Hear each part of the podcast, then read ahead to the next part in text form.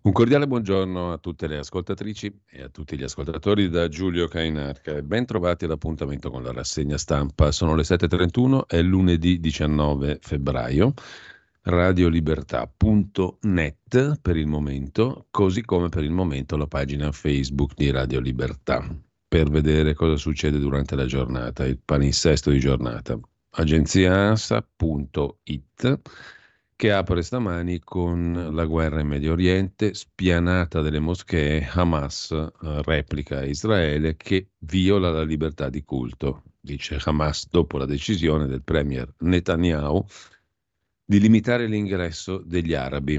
Secondo i media palestinesi, settanta morti negli ultimi settanta raid di Israele, sulla, negli ultimi raid di Israele, settanta morti sulla striscia di Gaza, alto là dello Stato ebraico, ostaggi a casa entro il Ramadan o i combattimenti a Rafah continueranno anche durante il Ramadan. Bono degli U due esistono ancora, rende omaggio a Navalny, dite il suo nome, dice il cantante celeberrimo, voce del gruppo irlandese. John Travolta compie settanta anni, per fortuna sua lontano da Sanremo, e sempre dal primo piano dell'agenzia ANSA, lividi sul corpo di Navalny, la salma in un ospedale in Siberia, ti amo, l'addio sui social della moglie Giulia Navalny, scrive l'ANSA. Oceania, Papua Nuova Guinea, sessantaquattro morti in nuove violenze tribali. Si torna all'Italia con il crollo all'Esselunga di Firenze. La ministra del lavoro Calderone sulla sicurezza sul lavoro sia norme più incisive. Si cerca ancora l'operaio disperso, scrive l'agenzia ANSA in prima pagina. E ancora dal primo piano dell'agenzia ANSA di stamani, boom di multe, in un anno incassati un miliardo e mezzo di euro, l'ottantaquattro per cento delle multe incassate al centro-nord, a Firenze centonovantotto euro pro capite. Nuovo sciopero del personale di terra di Lufthansa, la compagnia aerea tedesca, per ventisette ore da martedì pomeriggio in sette scali, scrive ancora l'ANSA. E sempre dall'agenzia ANSA in primo piano per quanto concerne la pagina di cronaca, uccide madre e sorella della ex, l'omicidio di Cisterna di Latina. In chat aveva annunciato: farò una strage, una strage annunciata, una missione di morte comunicata dallo stesso autore, il finanziere Christian Sodano, alcune ore prima alla ex fidanzata. E ancora dal primo piano della politica, però della pagina di politica interna, bruciata foto di Giorgia Meloni al corteo di Torino, la russa condanna, solidarietà alla premier da parte dei vari esponenti, Schlein parli, chiede Fratelli d'Italia. Sensi del P D, tra avversari la prima cosa è il rispetto. La Lega chiede tolleranza zero per la morte di Navalny, da Lega a cinque Stelle, politica unita per la fiaccolata. E con questo lasciamo l'agenzia ANSA. Andiamo a vedere le prime pagine dei quotidiani di questa mattina, partendo dal Corriere della Sera. Sul caso Navalny, l'apertura a tutti i misteri. Lividi sul corpo, convulsioni, mancata autopsia. Sono troppi i misteri sulla morte di Alexei Navalny. Dalla prigione Lupo Polare, dove il dissidente oppositore di Putin è morto venerdì, il corpo è stato portato all'Abitnangi e poi nell'ospedale di Salakard, capoluogo della regione di yamal nenets, Siberia, trovati segni compatibili con convulsioni da avvelenamento, scrive la Novaya Gazeta. Il giallo degli zero zero sette di Mosca nel carcere prima della sua morte, la fiaccolata a Roma, polemiche sulle assenze, il fronte del conflitto in Ucraina, timori per l'avanzata russa in Ucraina. Per quanto concerne la fiaccolata a Roma per Navalny, con Schlein e Calenda, ma non ci saranno Conte e i leader del centrodestra. Un'ecatombe di dissidenti, scrive Marco Imarisio, uccisi in cella all'estero. Chi resta? Arrestati, esiliati. La repressione di ogni dissenso, l'eliminazione di ogni anelito liberale da parte di Putin nascono ben prima dell'operazione militare speciale. E poi ancora il ventriloquo Crippa, il vice di Salvini, da Mosca a Vannacci, nel pezzo di, Federico Ron- di, Fabrizio, chiedo scusa, di Fabrizio Roncone sul Corriere della Sera, dai viaggi a Mosca al generale Vannacci a Navalny. Tutte le uscite di Andrea Crippa, il vice fedelissimo di Salvini che parla al suo posto quando il leader è obbligato a stare zitto, il pezzo sarcastico sul ventriloquo del capo Andrea Crippa, trentasettenne, vice segretario della Lega, laureato peraltramente in scienze politiche internazionali, ex, com- ex consigliere comunale di Lissone, è stato assistente di Matteo Salvini al Parlamento dell'Unione Europea ed è deputato dal diciotto. Da via Solferino stavolta chiedono un ritrattino di Andrea Crippa. Vorremmo insomma spiegare bene chi è e chi non è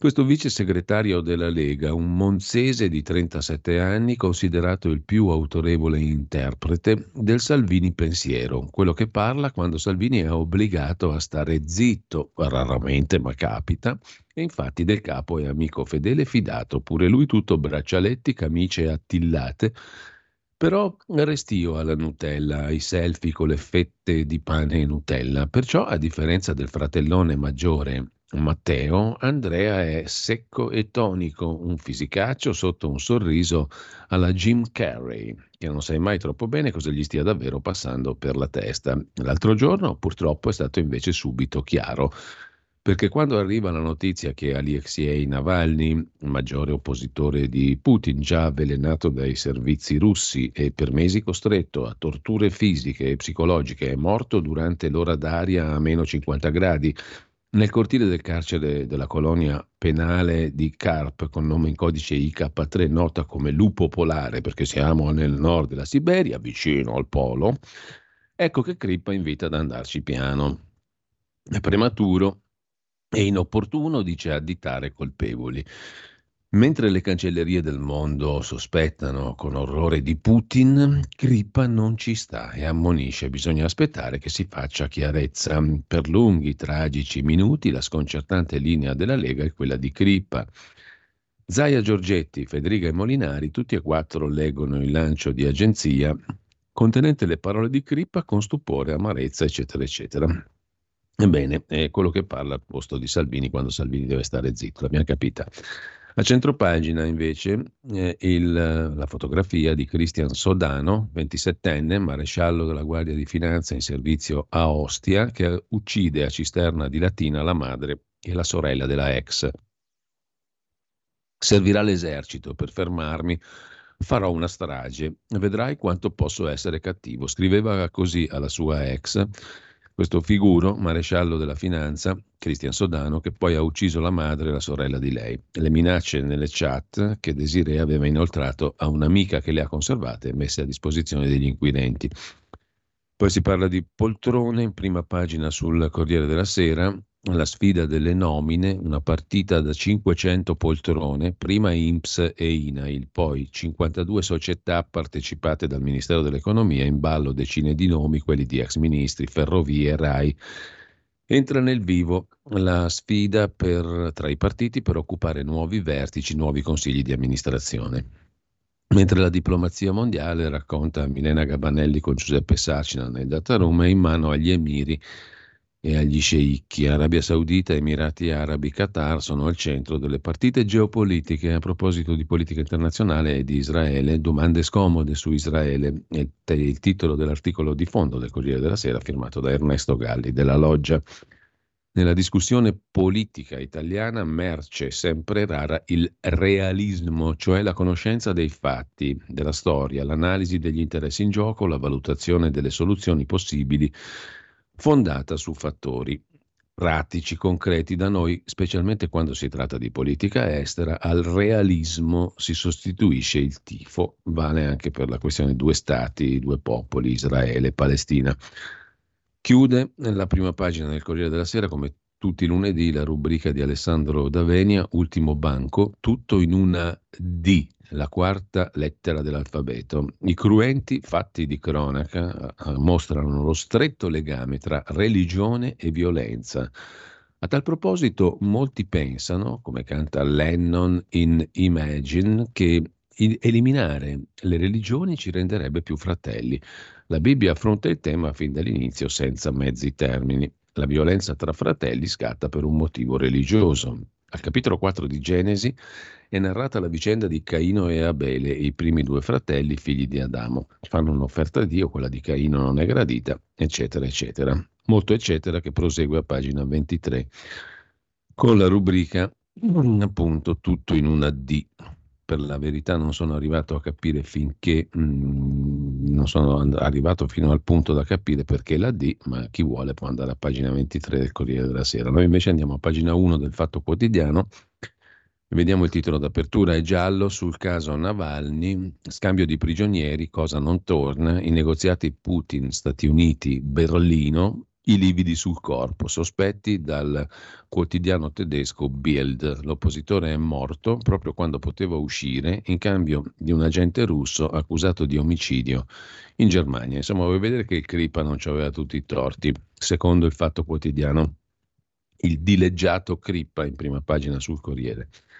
Navalny, c'era un'ipotesi di scambio di prigionieri tra Putin, Stati Uniti e Berlino. Sulla Bild, per il tabloid tedesco, il Cremlino considerava di liberarlo in cambio di Krasikov rinchiuso in Germania. La Bild è il giornale da cinque milioni di copie e il quotidiano con la maggior tiratura in tutta Europa. Il tabloid è l'ammiraglia del gruppo editoriale Axel Springer, amministrato da Matthias Döpfner e proprietario anche del quotidiano Die Welt, del polacco Fakt e del sito americano Business Insider. In un articolo intitolato «Ecco perché è morto Navalny», Filip Piatov scrive: secondo le informazioni di Bild era in corso uno scambio di prigionieri tra Mosca, Washington e Berlino. Putin voleva l'assassino di Tiergarten, si diceva che avrebbe dovuto rilasciare Navalny in cambio. Per quanto riguarda invece l'Italia, i bellicisti dicono via Salvini dalla, facola, dalla fiaccolata, insulti anche per Conte e i pacifisti. Salvini non può partecipare, essendo stato definito filo Putin deve esserlo per forza, visto che l'hanno definito loro, che poi loro stessi non lo vogliono. Salvini naturalmente. Comunque Alexei Navalny stava per essere liberato in uno scambio di prigionieri, se non fosse morto in circostanze ancora non chiarite, come ha detto il Crippa, pensa un po', nella colonia penale I K tre della regione artica russa di yamal nenets tra giovedì e venerdì. Ma siccome Putin è una stravolpe, queste cose qui le confeziona lui, perché tutti potrebbero argomentare come fa il Fatto, come fa la Bild, ma troppo facile per Putin ammazzare uno che era in prigione da tanti anni. Ergo, nessuno penserà che possa essere stato realisticamente lui, o meglio, eh, ecco, l'ipotesi sta in piedi, come fa Putin a ammazzare uno? E infatti lui si avvale di questo retropensiero degli altri per farlo. Questa è ancora un'altra ipotesi, sull'ipotesi dell'ipotesi della controipotesi. Comunque, è un'ipotesi senza conferme, quella avanzata ieri dal tabloid tedesco Bild, che annuncia la notizia in un paragrafo dentro un ampio articolo online sulla scomparsa di Navalny, citando fonti proprie. Insomma, la sostanza è questa. Navalny stava per essere liberato in uno scambio di prigionieri, è morto in circostanze non chiarite. Il giornale del gruppo Springer, Bild, comincia col notare una coincidenza nelle date. Navalny è morto il sedici febbraio ventiquattro, giorno di inizio della conferenza sulla sicurezza di Monaco, esattamente un mese prima delle elezioni presidenziali in Russia e forse poco prima della sua liberazione. Bild sostiene che era in programma uno scambio di prigionieri tra Russia, Stati Uniti, Germania. La capitale tedesca, Berlino, è coinvolta perché il prigioniero russo che Putin avrebbe voluto scambiare è detenuto in Germania.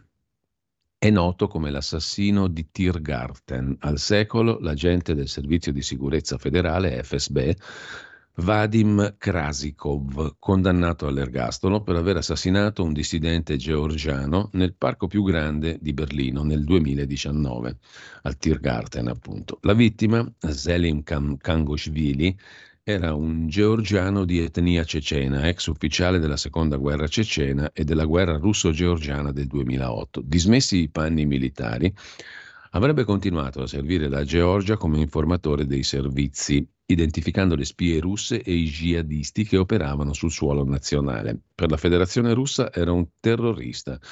Il suo assassinio sembra un'azione da film, ma di quelli in cui il protagonista è una spia maldestra. Krasikov sparò a Kangoshvili raggiungendolo in bici, poi provò a liberarsi dell'arma gettandola nel fiume Sprea.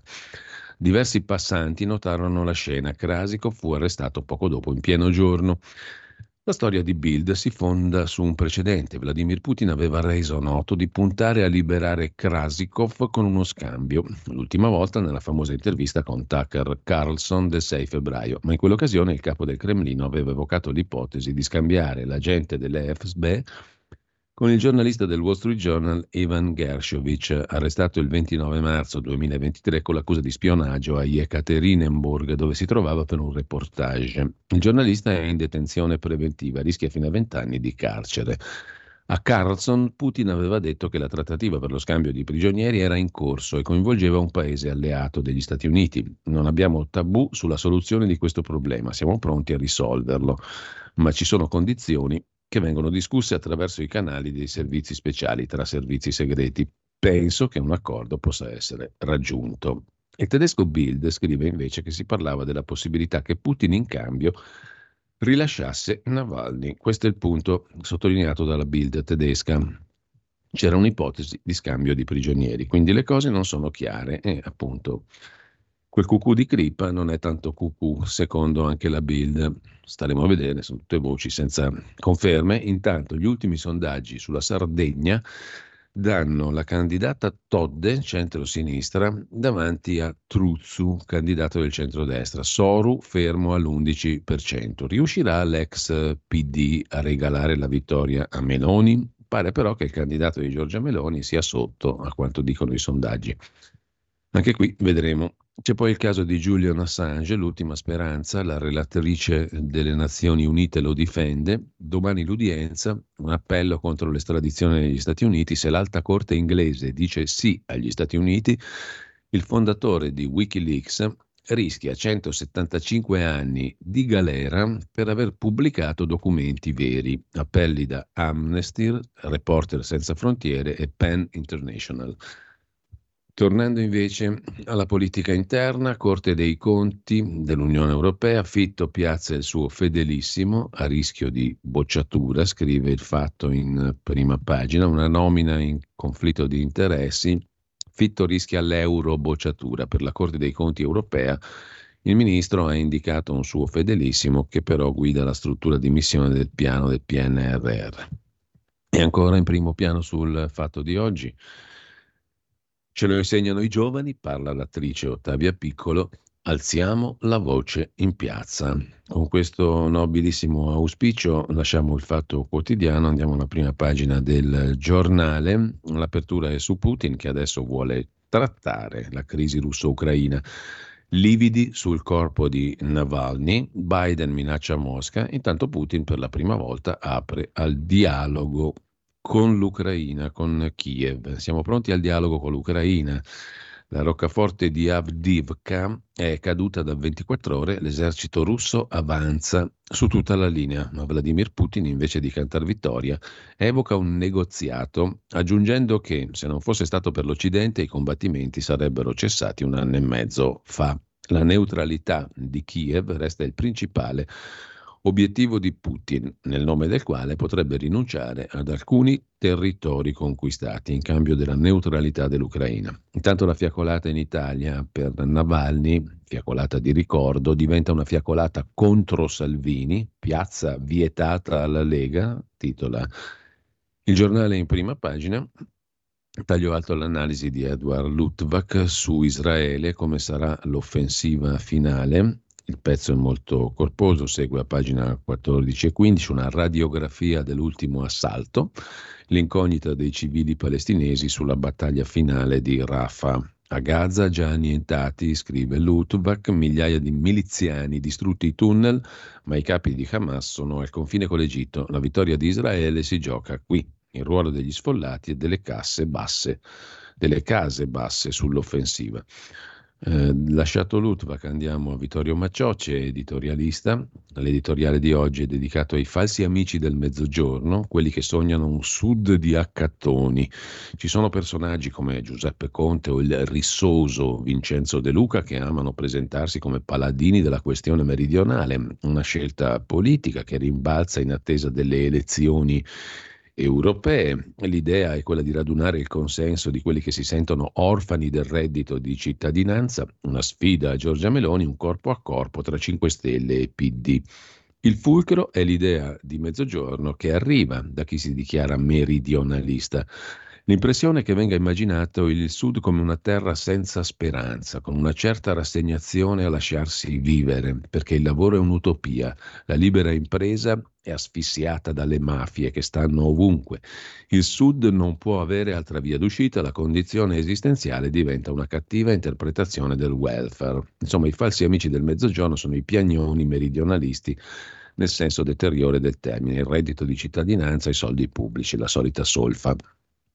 Sempre dalla prima pagina del giornale, boom di multe, i comuni di sinistra sono i più spietati, la macchina delle multe è riuscita ancora a migliorarsi, nel duemilaventitré è arrivata a incassare la bellezza di un miliardo cinquecentoquaranta milioni di euro, più sei virgola quattro per cento sull'anno precedente, più ventitré virgola sette per cento dal duemiladiciannove, un balzo deciso di una bestia, quella delle multe, che si autoalimenta perché parte degli incassi viene impiegata per potenziare l'infrastruttura con tecnologie migliori per fare altre multe. La fiction su Don Gallo in Rai si è inabissata per colpa del P D, scrive Paolo Bracalini. Alla fine arriva Ricky Tognazzi a spiegarlo, fra gli autori della serie. Il progetto si è spento proprio con la sinistra al governo. Don Gallo era il prete compagno genovese. La passione per i farmaci invece è indagata da Melania Rizzoli, medico e già assessore regionale in Lombardia. La passione per i farmaci colpisce sette italiani su dieci. Il quadro stilato dall'Agenzia del Farmaco, l'AIFA, descrive un popolo, quello italico, dipendente dai medicinali a tutte le età, in tutte le condizioni psicofisiche. sette italiani su dieci assumono almeno tre compresse al giorno. Con questo lasciamo il giornale, andiamo a vedere il Mattino di Napoli. Il titolo principale è dedicato al piano per la difesa europea, cento miliardi di recovery delle armi, pensa un po', cento miliardi in armamenti vari. E sempre dalla prima pagina del quotidiano napoletano, De Luca, un S O S al Quirinale, il presidente della Campania chiama Sergio Mattarella, Renzi fa da mediatore per il dialogo fra il presidente campano De Luca e il ministro Fitto. Il governatore intanto della Campania, appunto De Luca, si appella a Mattarella sul quattrino sui fondi. Il ministro Sangiuliano attacca, dice che De Luca non ha usato i fondi a disposizione. Il ministro, com'è che l'ha chiamato De Luca, è il ministro delle cerimonie. Se avete una cresima, un battesimo, un funerale, chiamate Sangiuliano che arriva lui e vi sistema tutto. Il leader di Italia Viva propone la pace per il Sud. Renzi prova a mediare, pace per il Sud. Poi c'è un questionario che è stato distribuito a diecimila ragazzi partenopei sulla camorra. sette su dieci sono fermamente convinti che ai camorristi vada tolta la potestà sui figli e cinquecento ragazzi ammettono di essere usciti per strada con un'arma in tasca, scrive Il Mattino di Napoli. Dal Mattino passiamo al Tempo di Roma. Il titolo a tutta pagina anticipa la riforma della giustizia civile. Il governo cambia le regole, giustizia più civile è il titolo principale, appunto, in arrivo processi abbreviati, sentenze contenute, ora servono duemila giorni nel civile. Si parla molto di riforma del processo penale, ma una delle piaghe della giustizia italiana è quella civile. Per arrivare al termine di tre gradi di giudizio ci vogliono in media duemiladuecentoquindici giorni. Il governo si muove con un decreto legislativo già approvato in Consiglio dei Ministri, che vedrà circa duecento interventi per accorciare e semplificare i procedimenti civili. Verrà semplificato il ricorso al rito abbreviato, uso di P E C, ci saranno posta elettronica certificata, che ormai si scrive una P E C che doveva essere l'equivalente della raccomandata non ti risponde neanche il gatto del palazzo pubblico a cui è iscritto, non serve un tubazzo di niente, comunque ci saranno meno scartofi eccetera eccetera. Costa di azione e il disegno di legge Nordio sulla valutazione dei magistrati è migliorabile, e questo è il tema di apertura, la giustizia civil penale.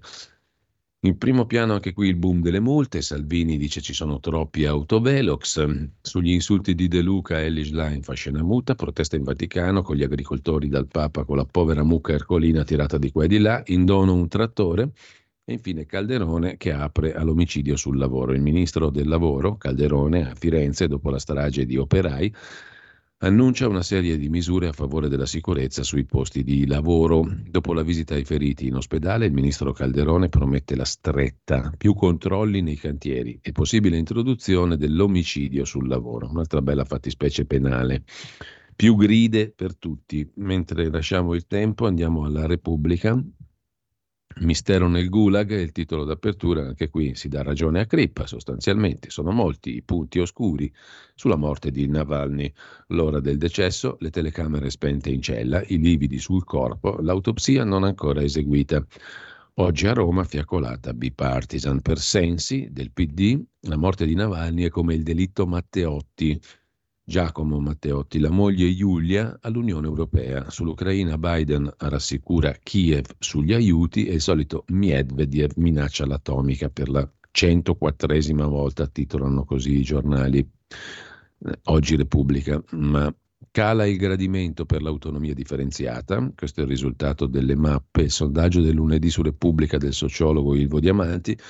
Il Senato ha approvato il disegno di legge sull'autonomia differenziata delle regioni a statuto ordinario a firma del ministro Calderoli, ma non piace più tanto, tranne che un pochino nel nord-est, quella roba lì. Conte apre a Schlein, serve un patto serio, niente po', po' di meno, poi gli insegnanti, scrive Antonio Scurati, scrittore da par suo, sono sconfitti dagli influencer. Scurati ha scritto due libri sul Duce e ne è venuto un bel successo. Come possiamo rispettarla, prof, se viene a scuola con una punto bianca senza gli specchietti in tinta? Me lo ringhiò un anno fa uno studente, scrive l'ancora oggi scosso Antonio Scurati, scrittore scosso. Mentre Sinner è il numero tre al mondo, il Sud Tirolo è contento, figli in provetta, compie vent'anni, la legge dei divieti, scrive Maria Novella De Luca, rievocando il tutto a pagina venti e a pagina ventuno. La legge in questione è la legge dei divieti, bebè in provetta, una battaglia lunga vent'anni, proteste, ricorsi, sentenze, la travagliata vita della legge quaranta che ha trasformato gli italiani in migranti della procreazione. diciannove febbraio duemilaquattro entrava in vigore una delle norme più contestate, la Corte Costituzionale l'ha demolita, anche se il divieto di eterologa per single e coppie lesbiche ancora resiste. Con questo lasciamo Repubblica e andiamo a dare un'occhiata anche alla Consorella, alla Stampa di Torino, l'ultimo calvario di Navalny, virgolette, botte a telecamere spente. Dicono i legali, ci sono lividi sul cadavere, la sorveglianza video disattivata due giorni prima nella sua cella. Oggi la piazza anti-Putin, tra i leader soltanto la segretaria P D e Calenda. Tensioni con Salvini. Su questo andiamo alla breve pausa. Breve pausa, poi il primo brano musicale di oggi. Che cosa ci riserverà mai il calendario musicale del diciannove febbraio? Per la tua pubblicità visita il sito radiolibertà punto net.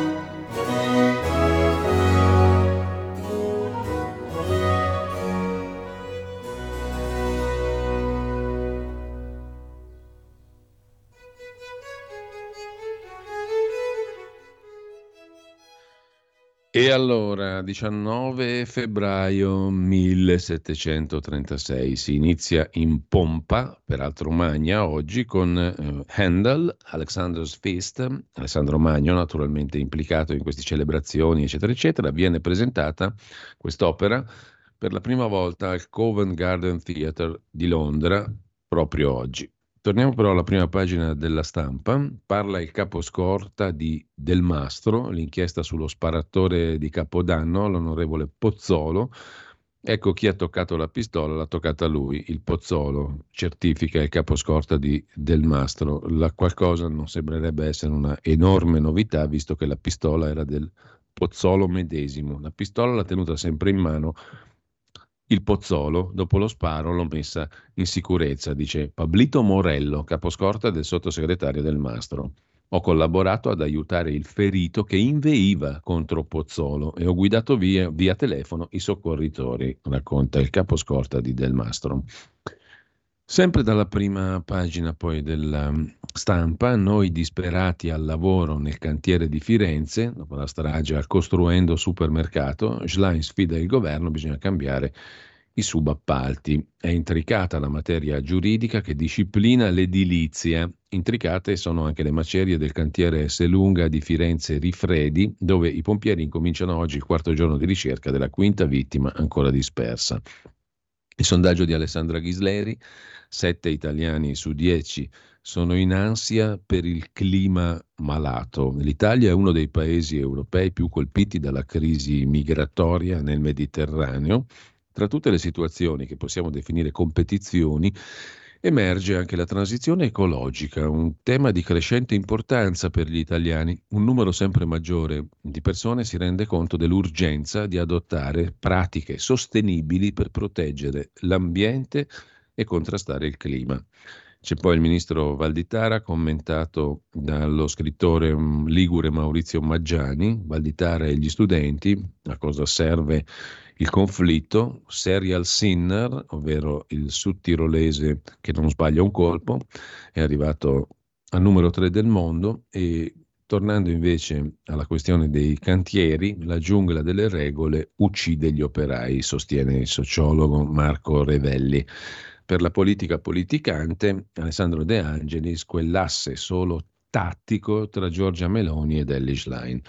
Nel frattempo, l'intelligenza artificiale, l'inchiesta di Arcangelo Rocciola, cancella mille posti al giorno, quarantamila licenziamenti da inizio anno, una media di mille al giorno nei primi due mesi del duemilaventiquattro, sarebbero sessantamila, ma comunque sabati e domeniche li escludiamo, tagli che riguardano colossi tecnologici e piccole start-up da San Francisco a Tel Aviv, ma che hanno un minimo comune denominatore, ridurre i costi per puntare sull'intelligenza artificiale. Dalla Stampa passiamo alla Verità di Maurizio Belpietro. Il titolo principale è dedicato alle morti sul lavoro, colpa dell'immigrazione selvaggia, sentenzia Francesco Borgonovo, quanta ipocrisia dopo la strage di Firenze. Giustamente si punta il dito sui subappalti, ma si tace che essi non sarebbero possibili senza manodopera irregolare, quindi sfruttabile e ricattabile. Il sistema migratorio serve a questo. È una catena che va spezzata, scrive Borgonovo. Di spalla c'è il direttore Maurizio Belpietro. La civiltà è il pronto soccorso e non il pronto decesso. No alla fine vita di Stato, sostiene Belpietro. Un paese civile non fa iniezioni letali ai malati. In una lettera al Corriere della Sera un cittadino chiede una legge che aiuti a morire chi è solo e stanco di vivere. Ma sarebbe pericoloso, scrive Belpietro. Il compito dello Stato è curare. Già abbiamo visto cosa è successo con la Covid. Uccidere i più fragili potrebbe diventare una prassi, teme il direttore della Verità. C'è poi la foto della figlia di John Wayne, se non sbaglio era già stata utilizzata in qualche occasione, comunque la figlia di John Wayne a Stefano Graziosi dice mio papà John Wayne voterebbe Trump, Biden è un vero disastro, bisognerebbe chiamare Prodi eh, Alberto Cloe e tanti altri che parteciparono, Baldassarri, Mario Baldassarri, l'economista poi di Fratelli d'Italia, che parteciparono al famoso tavolino per scoprire dove era Aldo Moro, per sapere come voterebbe John Wayne. In ogni caso c'è ancora da segnalare in prima pagina sulla Verità il pezzo di Carlo Cambi sul Corriere della Sera. Il bocconiano Francesco Giavazzi si è fatto sfuggire la verità. Siccome gli elettori potrebbero fermare col prossimo voto alle europee il Green Deal europeo, l'Unione Europea dovrebbe comprarne il consenso, il consenso degli elettori, emettendo titoli di debito pubblico per finanziare i sussidi, il Green Deal, a chi rimarrà senza lavoro per l'applicazione del Green Deal. Una sorta di reddito di cittadinanza verde, scrive Carlo Cambi. A pagina due c'è l'articolo: per salvare l'Europa è lecito far diventare i cittadini sudditi, imponendo gabelle in nome della nuova religione verde. Siamo alle brioche di Maria Antonietta. Lo ha teorizzato ieri nell'editoriale del Corriere della Sera il professor Francesco Giavazzi, che ha passato una vita a dare buoni consigli sull'economia, forse nell'impossibilità di dare cattivo esempio. L'ultima volta è stato con la presidenza di Mario Draghi, di cui era suggeritore economico a Palazzo Chigi. Strenuo difensore del reddito di cittadinanza, arrivò a suggerire a Draghi di dire in Senato, prima che i cinque Stelle decidessero di staccargli la spina: il reddito di cittadinanza è una misura importante per ridurre la povertà, ma può essere migliorato. Giavazzi confida sulla memoria corta e sul fatto che, siccome ci insegna con quella Bocconi, può dire ciò che vuole. Chi si ricorda più che lui era, che era, chi si ricorda più che lui era dirigente del Tesoro con delega alle privatizzazioni e al debito pubblico tra il novantadue e il novantaquattro, quando Mario Draghi dette corso alla svendita dell'industria di Stato. Nei due anni di Giavazzi il debito pubblico è passato dal centocinque virgola cinque al centoventuno virgola cinque per cento del P I L. Anche oggi torna a invocare il debito buono, ma insomma il ragionamento di, Gava- di Giavazzi è questo qua. I fan dell'austerità, come Giavazzi, chiedono più debito pubblico per sussidiare le vittime della svolta verde. Insomma, se il Green Deal crea disoccupazione, noi cosa facciamo? Facciamo più debito per dare soldini a chi perde il lavoro, per dare un reddito di cittadinanza da Green Deal sostanzialmente. Gli elettori sono mica tanto convinti di questo Green Deal. Rimedio: compriamone il consenso, regalando un reddito a chi perderà il lavoro. Poi c'è sulla Verità la ripresa di un'intervista al novantasettenne quasi, Rino Formica, che sul Corriere della Sera l'altro giorno, in un'intervista appunto molto lunga, ha ricordato che il pool di Mani Pulite era spiato dai servizi segreti. Ogni pubblico ministero aveva referenti esterni e il capo del pool di Mani Pulite, Francesco Saverio Borrelli, voleva diventare presidente della Repubblica. Non erano degli stinchi di santo i P M di Mani Pulite e il premier Amato sapeva tutto, ricorda Formica.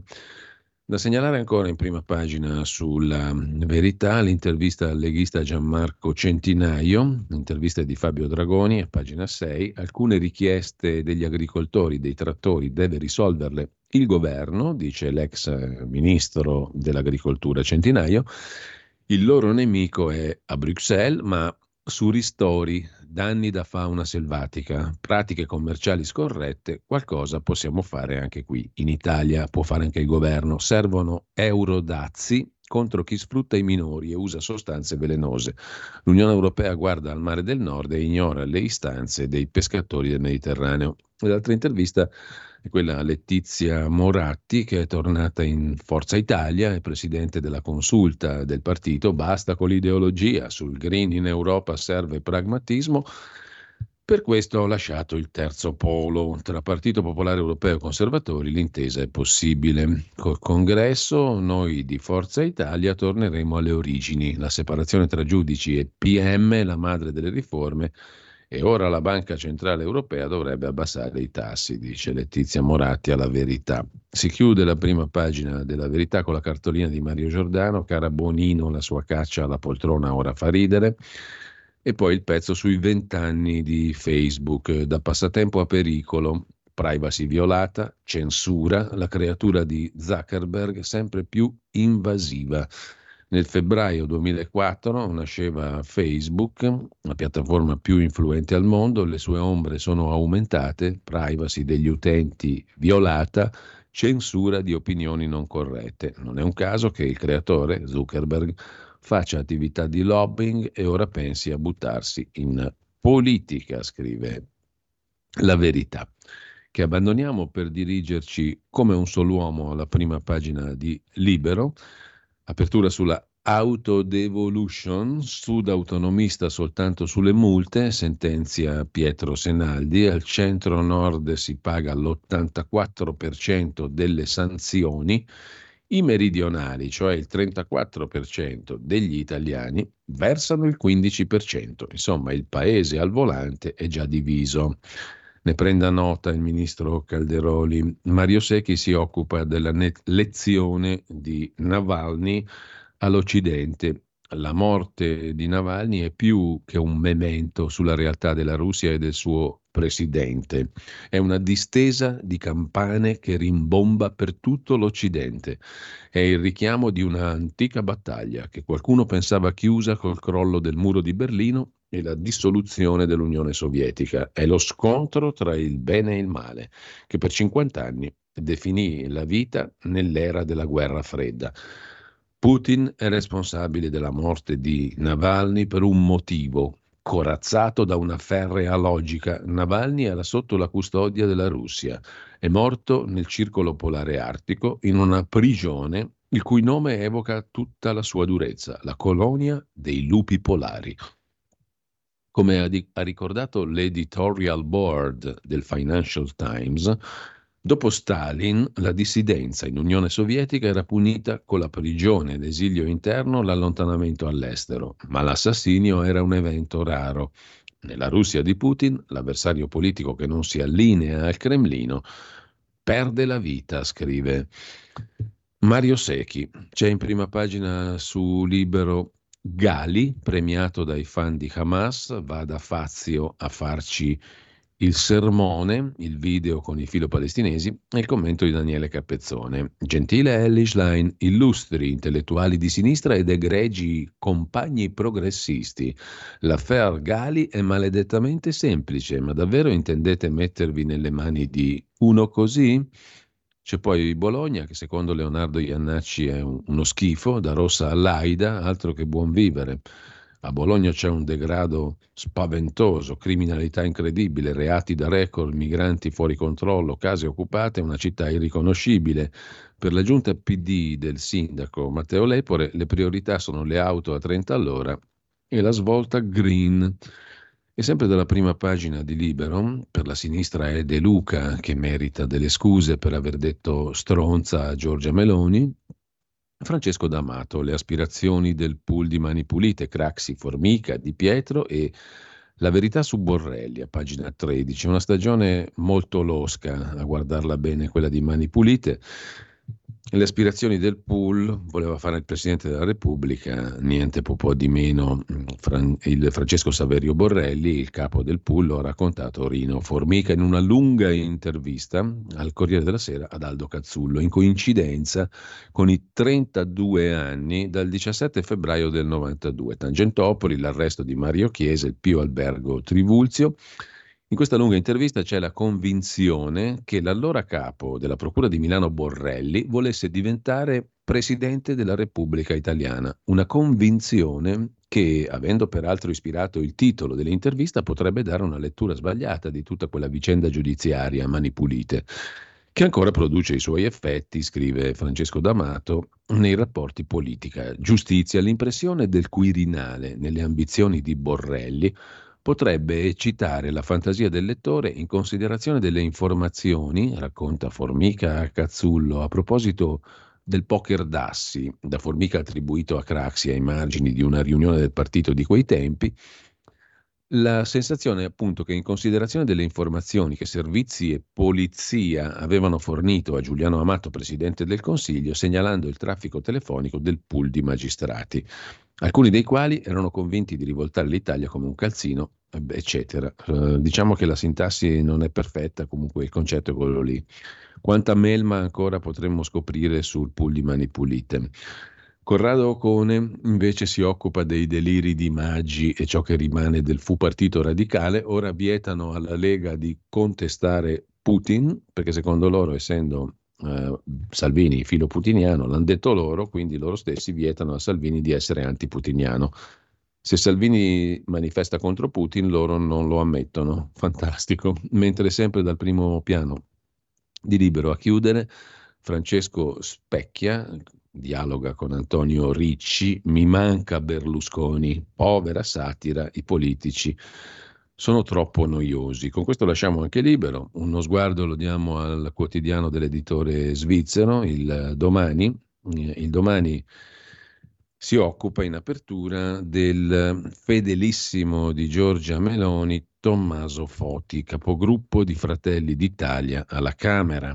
Foti mi ha chiesto quindicimila euro. Tutto raccontato in intercettazioni inedite in un'inchiesta sul fedelissimo di Giorgia Meloni. Il capogruppo di Fratelli d'Italia allarma Giorgia Meloni. Il deputato è ancora indagato per corruzione e traffico di influenze in un'inchiesta sulle pratiche urbanistiche. Alla Procura di Piacenza ha chiesto il processo per i coindagati, mentre l'indagine sul politico non è ancora chiusa, scrivono Giovanni Tizian e Nello Trocchia su Domani. Alcuni giorni fa dall'Emilia Romagna è arrivata a Roma, a Fratelli d'Italia, una notizia poco gradevole. La Procura di Piacenza ha chiesto il rinvio a giudizio di nove persone tra imprenditori, tecnici comunali e amministratori locali finiti sotto inchiesta due anni fa per un giro di corruzione e appalti in Valtrebbia, nel Piacentino. All'apparenza non avrebbe alcuna implicazione, nell'elenco non c'è nessun nome del partito, tuttavia ciò che preoccupa di più è un filone dell'indagine non chiuso, tra gli indagati un big del partito, Tommaso Foti, capogruppo di Fratelli d'Italia alla Camera, fedelissimo di Giorgia Meloni. Il Sole ventiquattro Ore del lunedì ci porta invece sul tema delle case green in relazione alle direttive europee, in Italia sotto esame cinque milioni di edifici. Entro il quattordici marzo l'ok dell'Europarlamento, niente automatismi, ogni paese deciderà come riqualificare gli immobili energivori. E questo è già un qualcosa, diciamo così. Mentre sotto i venticinque anni di età nessuno usa più il contante. La generazione Z spinge gli acquisti da smartphone nei negozi fisici e negli store online. Sulla scuola posti liberi al nord, ma gli aspiranti professori sono al sud, due concorsi in arrivo. Italia Oggi sette, ottimamente diretta da Maurizio, da, mm, da Maur- dal direttore Marino Longoni.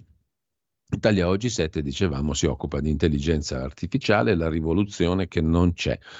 Il regolamento europeo sull'intelligenza artificiale, l'A I Act, avrà un impatto nullo sullo sviluppo e l'applicazione delle nuove tecnologie informatiche. Il tanto atteso regolamento europeo, definito dai legislatori europei come la prima legge al mondo sull'intelligenza artificiale, sembra lontano dall'essere una norma che andrà a impattare sullo sviluppo di questa tecnologia, tant'è che la Commissione europea sottolinea come la maggior parte dei sistemi di intelligenza artificiale presenta rischi minimi o nulli, quindi è esclusa dai contenuti del regolamento.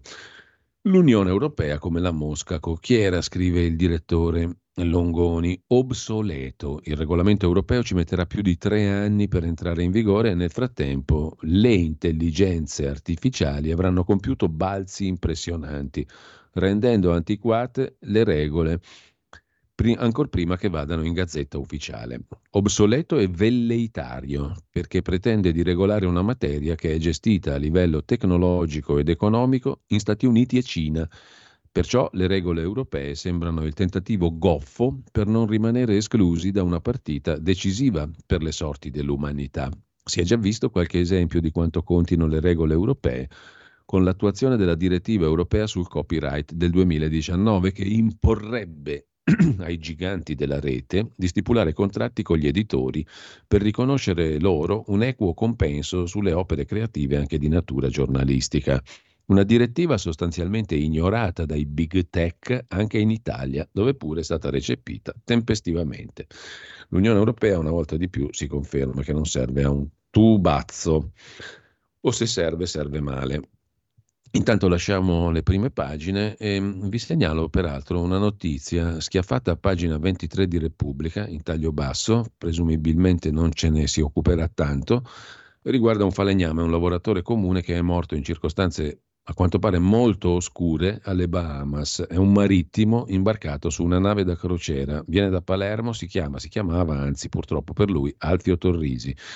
Il suo corpo è tornato in Italia privo di organi. Dentro il cadavere segatura e giornali, forse per nascondere la causa del decesso. Mio fratello stava benissimo, aveva fatto dei controlli medici prima di partire per la missione di lavoro, dice Rosaria Torrisi, sorella di Alfio, falegname cinquantaquattrenne di Giarre, Catania, stroncato da un malore a bordo della Paradise, una nave, nell'ottobre scorso. In quel momento questa nave da crociera della Carnival Cruises Line era ormeggiata a Freeport, alle Bahamas. Quattro giorni dopo, Alfio Torrisi è morto. Sono iniziati i misteri, dice la sorella, e racconta oggi Repubblica, con Salvo Palazzolo, a pagina appunto ventitré di cronaca. Misteri, dice la sorella, perché? Perché il fratello Alfio lavorava in condizioni disumane su quella nave, il suo corpo è arrivato in Italia tutto svuotato, con segatura e fogli di giornale al posto degli organi interni.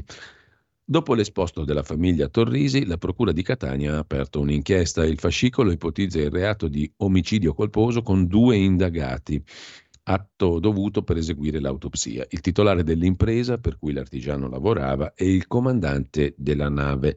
La procuratrice Agata Santonocito e il sostituto Emanuele Vadalà hanno anche avviato la procedura per la rogatoria internazionale per recuperare i vetrini delle analisi fatte all'ospedale delle Bahamas e per capire le cause della morte, dice la famiglia, che nell'esposto denuncia.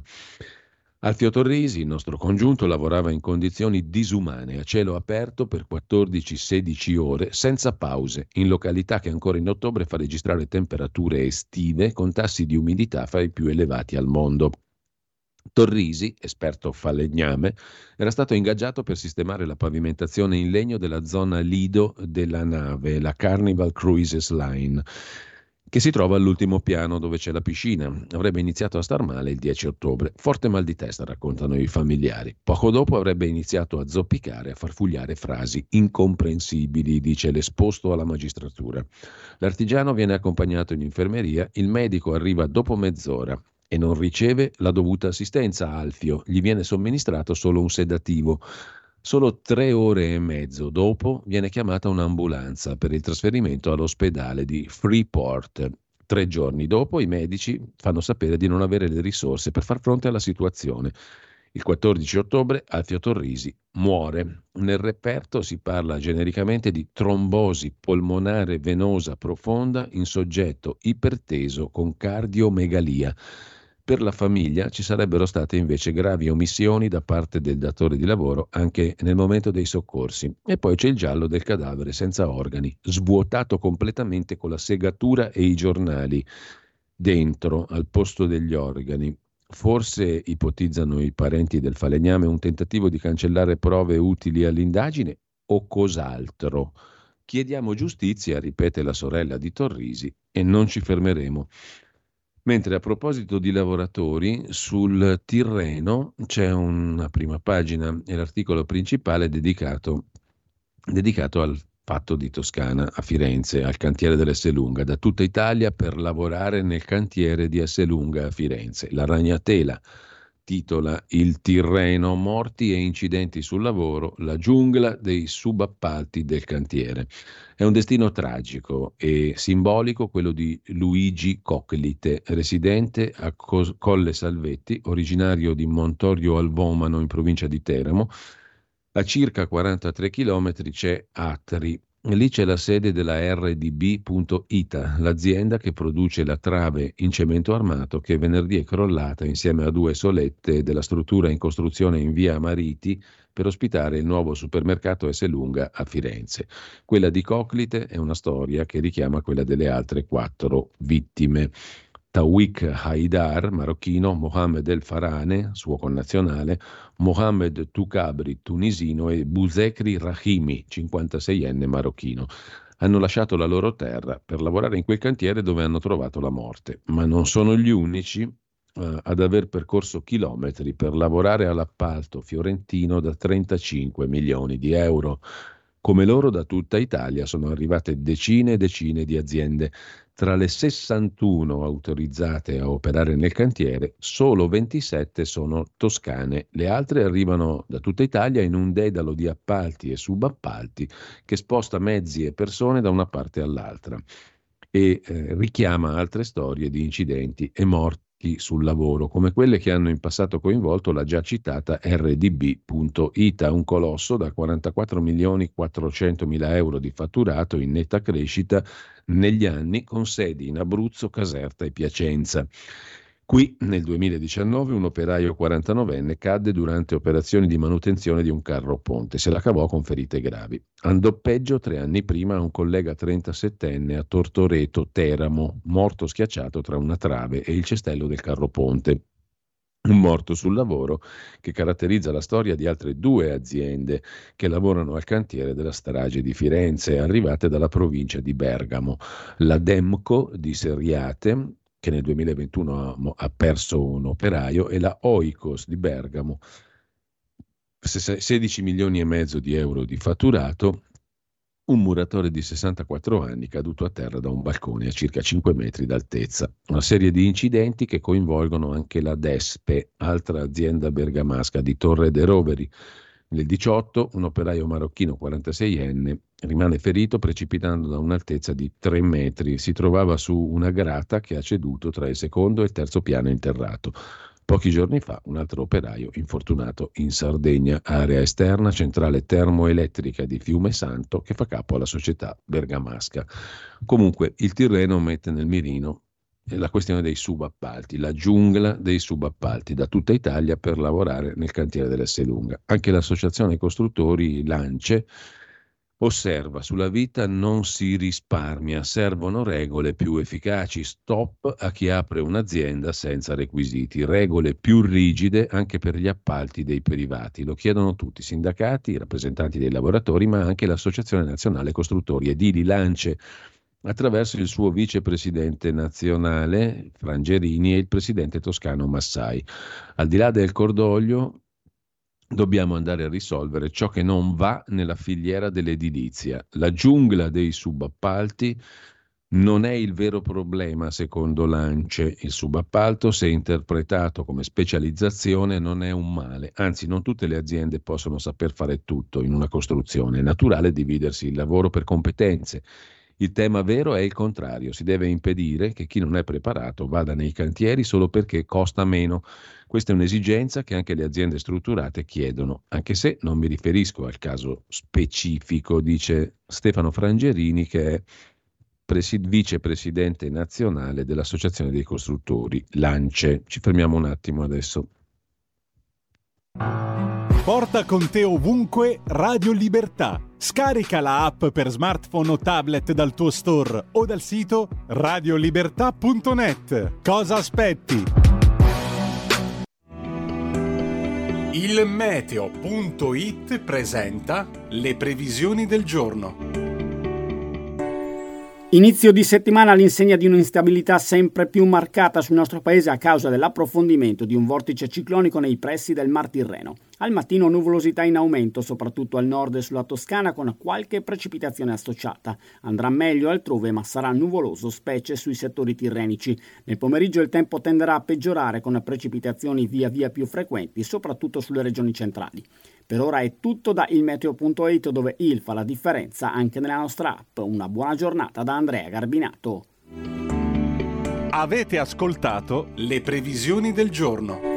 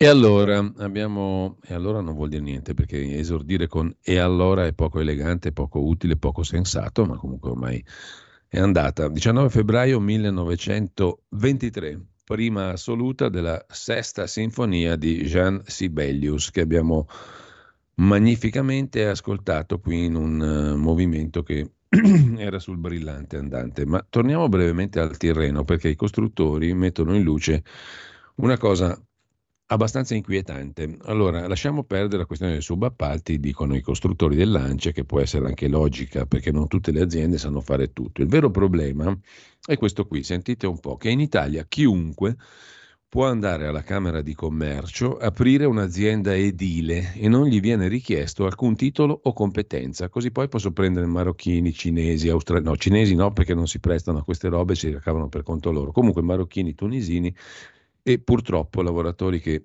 hanno bisogno di lavorare, come quelli che sono deceduti, due marocchini, anzi tre marocchini e un tunisino nel cantiere di Firenze. Allora uno va in Camera di Commercio, apre un'azienda edile, è uno scalzacani, non c'ha nessuna esperienza, non c'ha niente, però poi può sfruttare altra gente. Lo sapevate? Si domanda e ci domanda giustamente il quotidiano Il Tirreno, secondo quel che raccontano i presidenti regionali e vicepresidente nazionale dell'ANCE, l'Associazione dei Costruttori. Quando ci presentiamo a un bando pubblico ci sono regole indispensabili. Un'azienda può essere aperta anche da chi non conosce la lingua, non sa leggere un disegno tecnico e non ha fatto corsi di avviamento. E questo è un vuoto legislativo inammissibile, dice Stefano Frangerini, vicepresidente nazionale dell'ANCE. Di fatto le uniche regole previste per i lavori privati sono quelle del codice civile.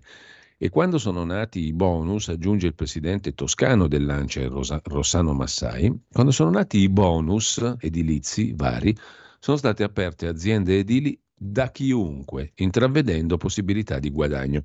Non è accettabile. Se ad esempio voglio vendere case è richiesto un patentino difficile da ottenere, giustamente, mentre per aprire un'azienda edile serve nulla. Dare dei requisiti aiuterebbe a regolarizzare molto anche i cantieri privati. Le imprese edili devono essere qualificate. Il tanto contestato codice degli appalti pubblico in realtà è considerato meno terribile di quanto si dica, ma il massimo ribasso, anche se nel pubblico ci sono altre possibilità, è ormai diventato un comportamento culturale nell'assegnazione dei lavori un po' in tutti i settori. E invece, commenta il presidente regionale toscano dell'ANCE Massai, sarebbe necessario parlare di sicurezza fin dalla fase di progettazione, perché quando ci si arrangia poi a rimetterci è sempre la sicurezza.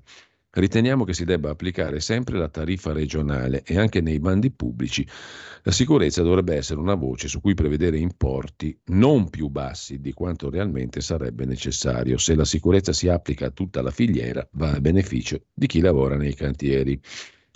Queste le forse ovvie considerazioni dei costruttori, ovvie ma non tanto, perché in Italia non è così. Una cosa incredibile è che può aprire un'azienda edile chiunque, qualunque scalzacani senza competenze può aprire un'azienda.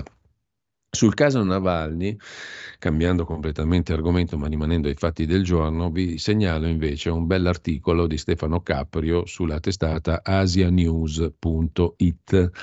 La morte improvvisa dell'anima russa. Navalny era un uomo pieno di vita, di passione, di umorismo e capacità di adattarsi alle condizioni più dure.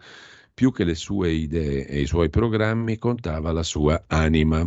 Con la sua fine, Alexei Navalny incarna la Russia sconfitta, che dimostra l'inconsistenza delle pretese di dominio e di impero e mette a nudo la vergogna del mondo russo di Putin. La morte improvvisa dell'anima russa, scrive asianews punto it. Nell'ultimo video di Navalny, trasmesso in rete dai suoi avvocati, si vede Navalny che interviene online all'ultima seduta dei suoi processi, col suo stile energico, gioviale, apparendo il vero padrone della situazione di fronte alla meschinità di giudici e accusatori. Questo era il vero carisma di Alexei Navalny, scrive Stefano Caprio su asianews punto it. Era il dissidente più amato e popolare dell'era putiniana, fin da quando guidava le masse di manifestanti e giovani per le strade di Mosca e di tutta la Russia, a cominciare dalla rielezione di Putin nel duemiladodici e per tutti questi anni di rovina neo-staliniana della vita nella società russa. Era un uomo pieno di vita, di passione, di umorismo, di capacità di adattarsi anche alle condizioni più dure. Più che le sue idee, i suoi programmi, criticabili, confusi, contava la sua anima, anima russa morta improvvisamente nel gelo invernale, scrive Asia News. Cambiando argomento ma rimanendo sulla scena internazionale, le parole del presidente brasiliano Lula su Israele. Israele si comporta come Hitler, rilancia uno dei più vieti e schifosi luoghi comuni il presidente brasiliano. Fanno la guerra ai bambini. Nella striscia Hamas si arrende a Khan Yunis e la leadership in esilio vuole sostituire Sinwar, la guida politica di Hamas. Netanyahu risponde a Lula: vergogna, siamo noi le vittime. Quello che sta accadendo nella striscia di Gaza non è una guerra, è genocidio, dice Lula come Gali. Il Brasile si schiera con il sud del mondo. L'Algeria chiede all'ONU il cessate il fuoco. Durante il Ramadan saranno ridotti gli accessi alla spianata delle moschee, che poi sarebbe il monte del Tempio per gli ebrei. Mentre, di nuovo saltando ad altro argomento, abbiamo già citato prima le mappe di Ilvo Diamanti, sociologo di lungo corso su Repubblica.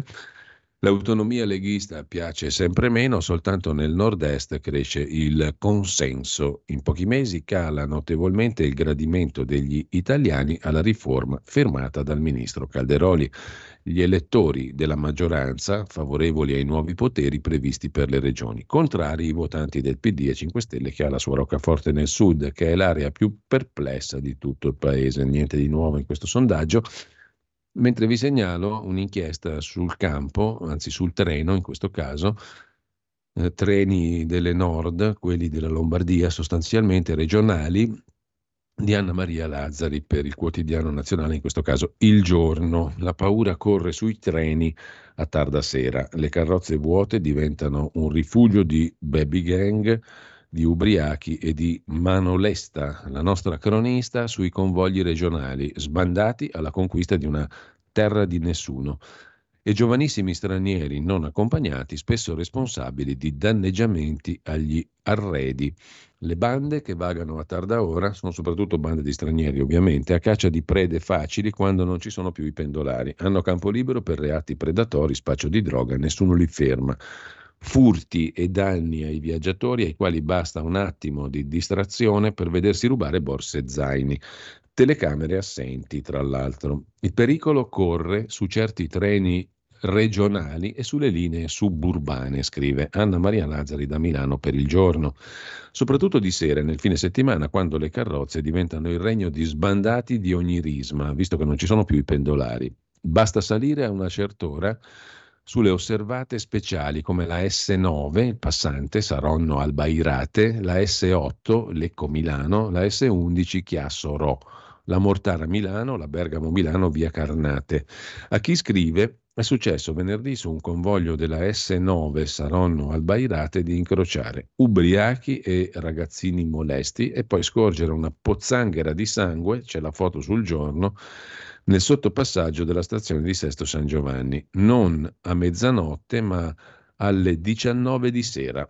La novità sulla scena dell'emergenza sicurezza sono baby gang formate anche da giovani stranieri non accompagnati e responsabili di danneggiamenti agli arredi, aggressioni e microcriminalità predatoria. Non bastano i controlli, scrive ancora Il Giorno, più tornelli in stazione, solo così si tutelano lavoratori e viaggiatori. I sindacati hanno chiesto e ottenuto un incontro urgente il cinque gennaio, ma ad oggi non sono state trovate soluzioni per risolvere l'emergenza. La situazione torna a galla periodicamente sull'onda dei fatti di cronaca. Mentre vi segnalo anche dal Fatto Economico di oggi, il lunedì il Fatto dedica quattro pagine all'economia, l'articolo di Alessandro Bonetti sulla questione dell'energia solare. Mille leggi, pochi investimenti e il solare nell'Unione Europea è al novantacinque per cento cinese.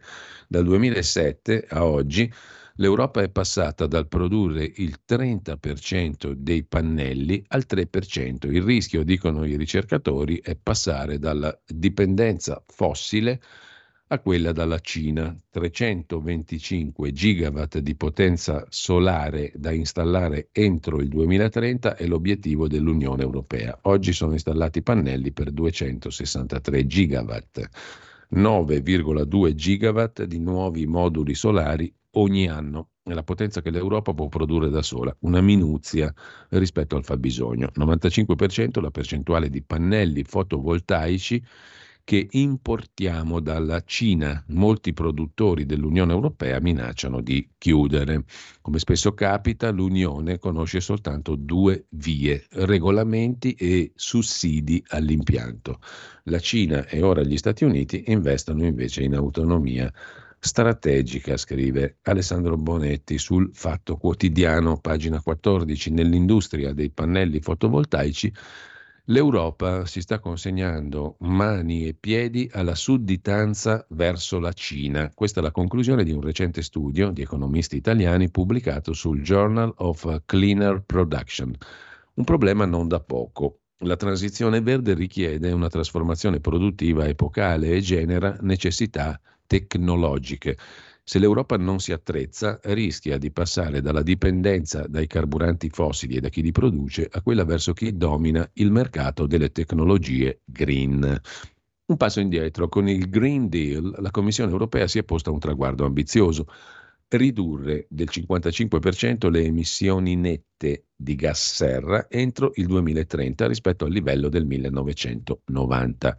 Un ruolo chiave lo dovrà giocare la produzione di energia dal fotovoltaico. Obiettivo: installare almeno trecentoventicinque nuovi gigawatt di moduli solari, che si aggiungerebbero agli attuali duecentosessantatré. Un aumento di oltre il doppio delle nostre possibilità di sfruttare l'energia solare. Ma chi sta costruendo questi nuovi moduli? È qui che emerge un primo problema. La capacità produttiva europea è troppo bassa per soddisfare la domanda interna. Produciamo circa nove virgola due gigawatt di nuovi moduli all'anno. Ci troviamo perciò a importare dalla Cina il novantacinque per cento dei pannelli che installiamo ogni anno, e questa è la punta dell'iceberg della sudditanza dell'Europa, che è sguarnita anche in altri settori dell'industria fotovoltaica. Gli autori dello studio hanno ricostruito in dettaglio la filiera produttiva, gli scambi commerciali del fotovoltaico, per poi valutare la posizione relativa delle economie più rilevanti. Cina, Unione Europea, Corea del Sud, Giappone, Stati Uniti sono il settanta ottanta per cento del mercato. Dai primi anni duemila è cambiato tutto e il risultato per noi è sconfortante. Basti pensare che nel duemilasette l'Europa deteneva una quota del trenta per cento del mercato fotovoltaico. Dieci anni dopo siamo al tre per cento, dieci volte in meno. La dipendenza dell'Europa è acuta, soprattutto nei settori al centro e a valle della filiera, principalmente vetri solari, generatori D C di tipo uno, invertitori, celle, moduli. Come si spiega il tracollo? L'entrata della Cina nel mercato è stata decisiva, ma, avvertono gli autori, l'eccesso di offerta e il calo dei prezzi non sono l'unica spiegazione del successo cinese. In sostanza, la Cina non ha vinto solo perché ha inondato il mercato di prodotti a basso costo. Dietro la scalata della Cina all'industria fotovoltaica globale ci sono attente politiche industriali, con forti investimenti pubblici, sostegno ai produttori, diversificazione e miglioramenti organizzativi con integrazione verticale delle aziende. A loro volta questi fattori hanno favorito le innovazioni tecnologiche e i processi industriali. L'Unione Europea invece si è affidata solo ai sussidi, sostanzialmente. L'obiettivo era quello di ampliare l'utilizzo del fotovoltaico in Europa, ma con poca attenzione alle dinamiche produttive. Inevitabile che la pioggia di soldi creasse meccanismi perversi. Invece di far emergere la forte industria europea, ha fatto schizzare verso l'alto le importazioni dalla Cina. Ora riusciamo a installare molti più pannelli, ma non li produciamo noi.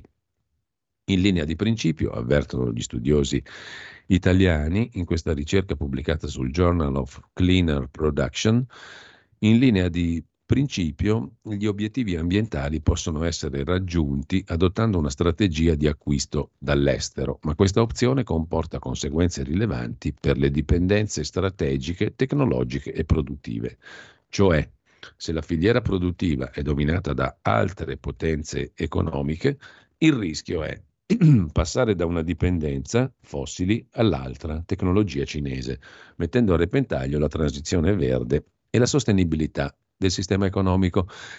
Questo non è banale protezionismo, prosegue Alessandro Bonetti sul Fatto Quotidiano di stamani, pagina quattordici. È una questione di autonomia strategica, quell'idea di cui le autorità europee amano soprattutto chiacchierare. Il punto è che nel contesto attuale del mercato fotovoltaico non ci sono le condizioni di parità. Le risorse chiave non sono distribuite in modo uniforme. Questo limita la capacità di soddisfare la domanda e perseguire il cambiamento strutturale. Mille leggi, pochi investimenti e il solare nell'Unione Europea è al novantacinque per cento cinese.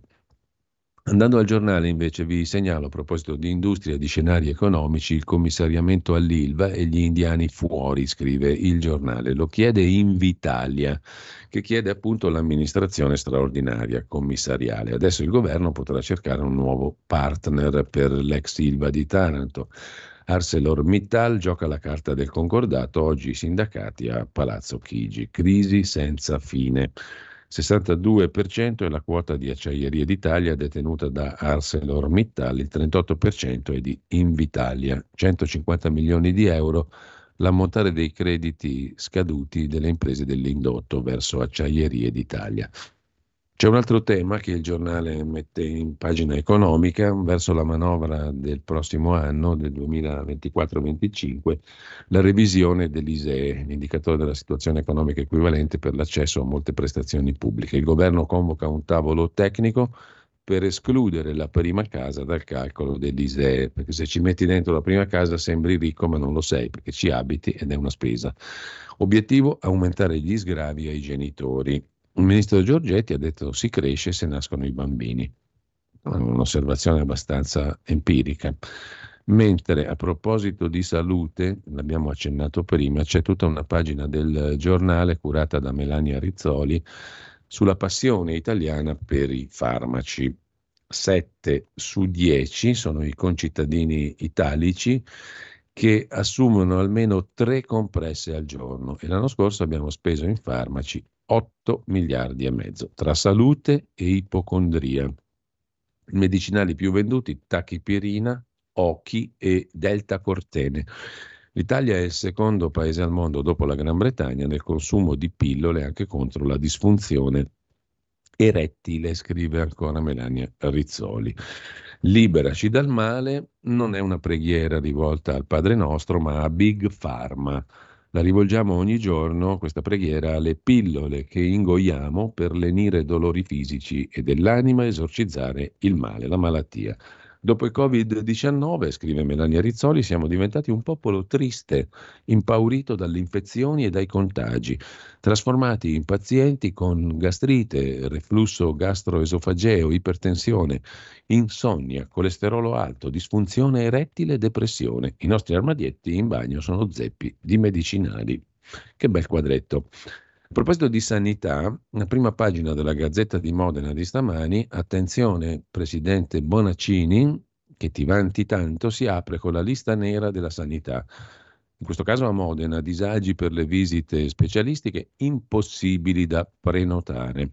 Nessun appuntamento per alcune visite particolari. Visite specialistiche col sistema pubblico in provincia di Modena. Ci vuole molta pazienza per trovare un posto libero, scrive il quotidiano locale.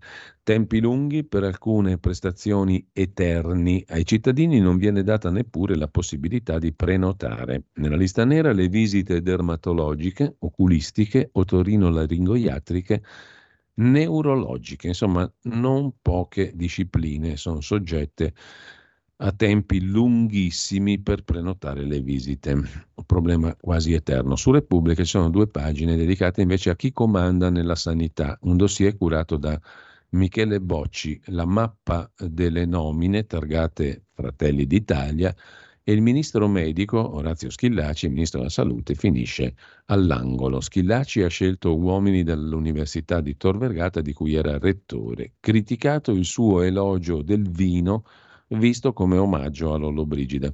E poi c'è un piccolo focus regione per regione. In Piemonte un antiabortista per la Super A S L, in Lombardia il team di Comunione e Liberazione segue Bertolaso, in Liguria Toti da dodici milioni ai medici a gettone, in Emilia-Romagna sotto Bonaccini è sfida fra politici e tecnici, in Toscana Giani comanda con i volontari, nel Lazio Rocca dalla parte degli Angelucci, dal nome del deputato leghista Antonio Angelucci, attivo nella sanità, in Campania De Luca piglia tutto, anche l'assessorato, in Puglia uomini di destra per Michele Emiliano, in Sicilia dalla cella alle ville è tornato Totò Cuffaro, i nomi dei padroni della sanità siciliana sono sempre gli stessi, scrive Repubblica in queste due pagine dodici e tredici di dossier su chi comanda nella sanità, che è la buona parte, tre quarti del bilancio delle regioni, centotrentaquattro miliardi all'anno più o meno.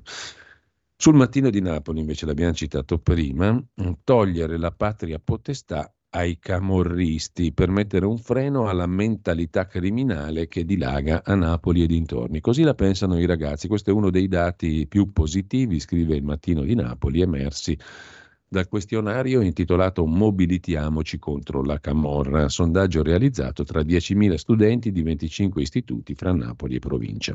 Dopo il sondaggio e poi gli studenti che sono d'accordo a togliere ai genitori camorristi la patria potestà, c'è la cronaca nuda e cruda, movida, sangue, caos e rissa tra ragazzi a Chiaia, nel pieno centro di Napoli, accoltellato un altro quindicenne. Sabato sera di paura a San Pasquale, sempre più ragazzini girano col coltello con le lame in tasca. Galleria Umberto, piazza Plebiscito, pieno centro, le zone a rischio del sabato sera. E poi c'è un, una schiera di coltellacci che sono stati ritrovati dalle forze dell'ordine col tirapugni e compagnia bella. Insomma, non manca niente per la movida dei giovinastri napoletani. Vi segnalo poi ancora un articolo sull'eredità Agnelli. Siamo a pagina diciannove del Corriere della Sera di oggi, le carte su Marella Caracciolo, moglie di Gianni Agnelli deceduta nel diciannove, che sapeva di dover rimanere in Svizzera. Elegante, austera, grande cultura, si occupava molto di arte, poco di motori, sposò Gianni Agnelli nel millenovecentocinquantatré, l'anno dopo nacque Edoardo Suicida nel duemila, nel cinquantasei Margherita.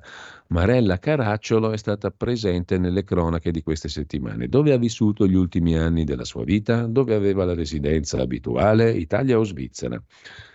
Su questo si concentrano gli accertamenti fiscali della Procura di Torino e sul fronte civile si gioca la partita di sua figlia Margherita Agnelli De Palen per l'eredità Agnelli. Se fosse provata l'abituale residenza italiana della nonna dei tre fratelli Elkan, figli di Margherita, sarebbe rimessa in discussione la sua successione svizzera a favore degli Elkan, con conseguenze a cascata su tutto l'impero.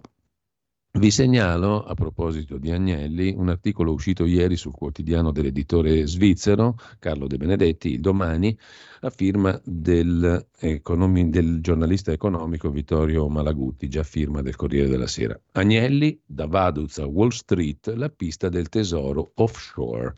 Dopo le denunce di Margherita Agnelli contro il figlio John Elkan per l'eredità. Le indagini della Guardia di Finanza hanno fatto emergere il patrimonio di famiglia nascosto nei paradisi fiscali, le società del Liechtenstein e il ruolo del fiduciario Matt, menzionato in Storie di corruzione internazionale. Cosa lega John Elkan alla società mineraria The Metals Company, in sigla T M C, con sede a Vancouver, Canada. La risposta è nelle carte della borsa americana, in un file che elenca gli azionisti dell'azienda canadese quotata al mercato americano del Nasdaq. Nel documento depositato un anno fa, tra i soci di T M C viene citata anche Blue Dragons A G, un nome che ricorre nelle cronache della lite in casa Agnelli. Blue Dragons è una società del Liechtenstein, una delle migliaia domiciliate nel Principato, che da sempre è il terminale e lo scrigno di ricchezze sterminate nascoste al fisco, ed è proprio una questione fiscale che ora rischia di provocare una valanga di guai per Elkann, a tal punto da mettere in discussione la sua posizione al vertice di un gruppo forte di attività per oltre trenta miliardi, in primis Stellantis, la multinazionale dell'auto. Così ieri sul Domani Vittorio Malagutti. Con questo praticamente noi adesso chiudiamo la rassegna stampa e andiamo anche a vedere però una, vi segnalo anche un articolo su tempi punto it a proposito di un film che arriva anche nelle nostre sale ed è già un caso. Sound of Freedom, letteralmente suono della libertà, è già un caso anche in Italia, non è ancora uscito. Arriverà nelle nostre sale un film sul traffico di minori che ha scalato a sorpresa il botteghino americano. Cosa c'è di vero e di falso tra i molti pregiudizi che lo circondano da anni? Lo spiega Pietro Piccinini su tempi punto it. Ci sentiamo tra poco con il Qui Parlamento e con il capogruppo della Lega alla Camera, Riccardo Molinari.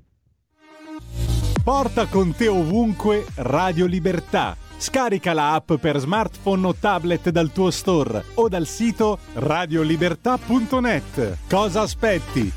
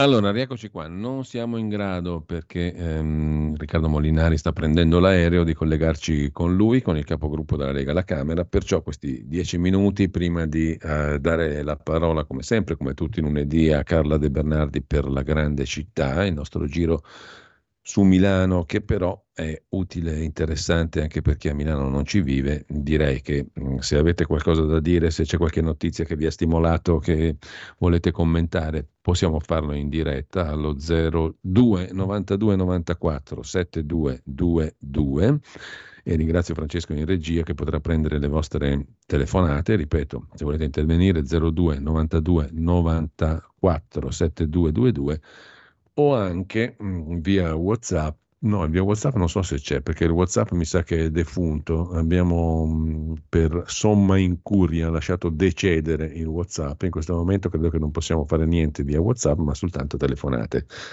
A breve ripristineremo un nuovo, peraltro, numero di WhatsApp. Se avete qualche cosa di memorizzato nei vostri cellulari, se avete memorizzato il nostro numero di WhatsApp, lo potete pure cestinare perché è definitivamente deceduto.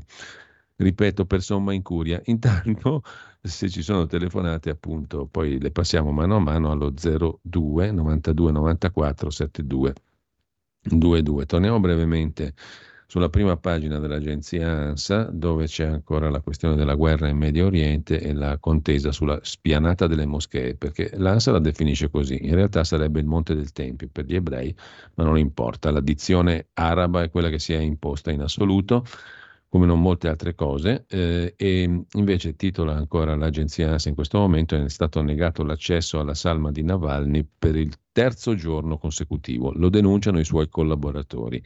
L'indagine russa sulla morte di Navalny è stata estesa, mentono, prendono tempo e non lo nascondono nemmeno, dicono Gli, ehm, i legali, i collaboratori legali di Navalny. I collaboratori di Alexei Navalny hanno reso noto che le autorità russe hanno negato alla famiglia del dissidente l'accesso alla sua salma per il terzo giorno consecutivo. L'indagine delle autorità russe sulla morte di Navalny è stata estesa, hanno detto gli inquirenti, alla madre dell'ex leader dell'opposizione deceduto in carcere.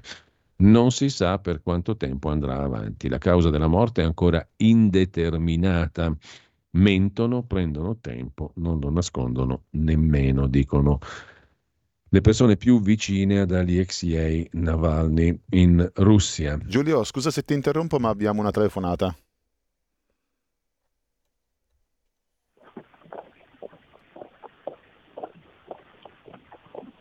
Pronto? È sparito qualcosa. Non sento più nulla.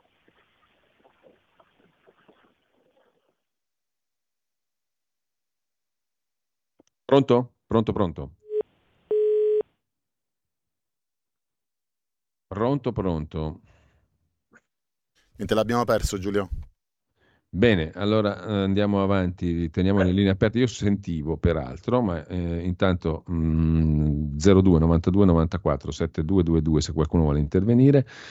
Eh, a proposito della questione del crollo di Firenze, le parole del ministro Calderone, mh, sulla sicurezza siamo pronti a norme più incisive, peraltro un buco legislativo è stato notato anche dai costruttori, come abbiamo segnalato prima. C'è un articolo sul Tirreno, sul quotidiano del Tirreno, che dà voce appunto ai costruttori dell'ANCE, dell'Associazione Nazionale dei Costruttori Edilizi, che hanno messo uh, al centro del loro ragionamento questa considerazione che francamente lascia allibiti. Chiunque in Italia può andare in una Camera di Commercio, aprire un'azienda edile e registrarla e non gli viene chiesta alcuna competenza o alcun titolo specifico. Un'azienda può essere aperta da chi non conosce la lingua, da chi non sa leggere un disegno tecnico, da chi non ha nessuna esperienza nel campo dell'edilizia e delle costruzioni, non ha fatto nessun corso di avviamento. Un vuoto legislativo inammissibile, denuncia l'ANCE, l'Associazione Nazionale dei Costruttori Edilizi. Mm, una cosa terrificante. C'è una telefonata, la sentiamo. Pronto? Sì, buongiorno, buongiorno Giulio, sono Walter. Buongiorno. Eh, buongiorno a te, Giulia. Eh, una cosa, due cose realmente. La prima è questa che hai appena detto, che non serve nessun requisito per aprire un'azienda edile. Sì. Sì. Mi sembra che se la scuola la facciano i politici, nel senso che non serve nessun requisito per diventare ministro, perché mettiamo una, un laureato in, che ne so, in urbanistica, lo mettiamo a fare il ministro della sanità, però questa è una barzelletta, era per dire, no? Che le no vabbè, ma quello se vogliamo è più democratico, ehm, perché chiunque sì. può essere, può ambire, diciamo, eh. Però questa qui è una sì, roba assurda, cioè io, che io vada alla Camera di Commercio e apro un'azienda edile, se non ho niente a che fare con l'edilizia, magari non parlo neanche l'italiano, mi sembra assurdo. Ma certo che è assurdo, è una cosa pazzesca, qui bisogna capire chi ha scritto quelle regole e perché l'ANCE si sveglia adesso, non l'ho detto prima. La seconda cosa è questa: chi si stupisce di come funzionano i cantieri, di come funziona il lavoro, non solo i cantieri, evidentemente non ha mai messo il piede in un cantiere, non ha mai messo il posto, su, uh, piede in un posto di lavoro. Ormai la, eh, l'appalto o dare eh, il lavoro all'esterno è una regola che vige da vent'anni, trent'anni, cioè mm. è sempre stata così, solo che una volta era legata allo specialista. Ti serviva sì. uno particolare con delle qualità per fare un certo lavoro, non eri in grado, lo chiamavi. Oggi la cosa si è ribaltata, come dicevi giustamente tu, esclusivamente sul prezzo. Costi meno, ti prendo. Allora qui prima l'ANCE da svegliarsi prima e poi chi deve fare le regole che vada a lavorare almeno un mese in un cantiere. Lo riterrei normale.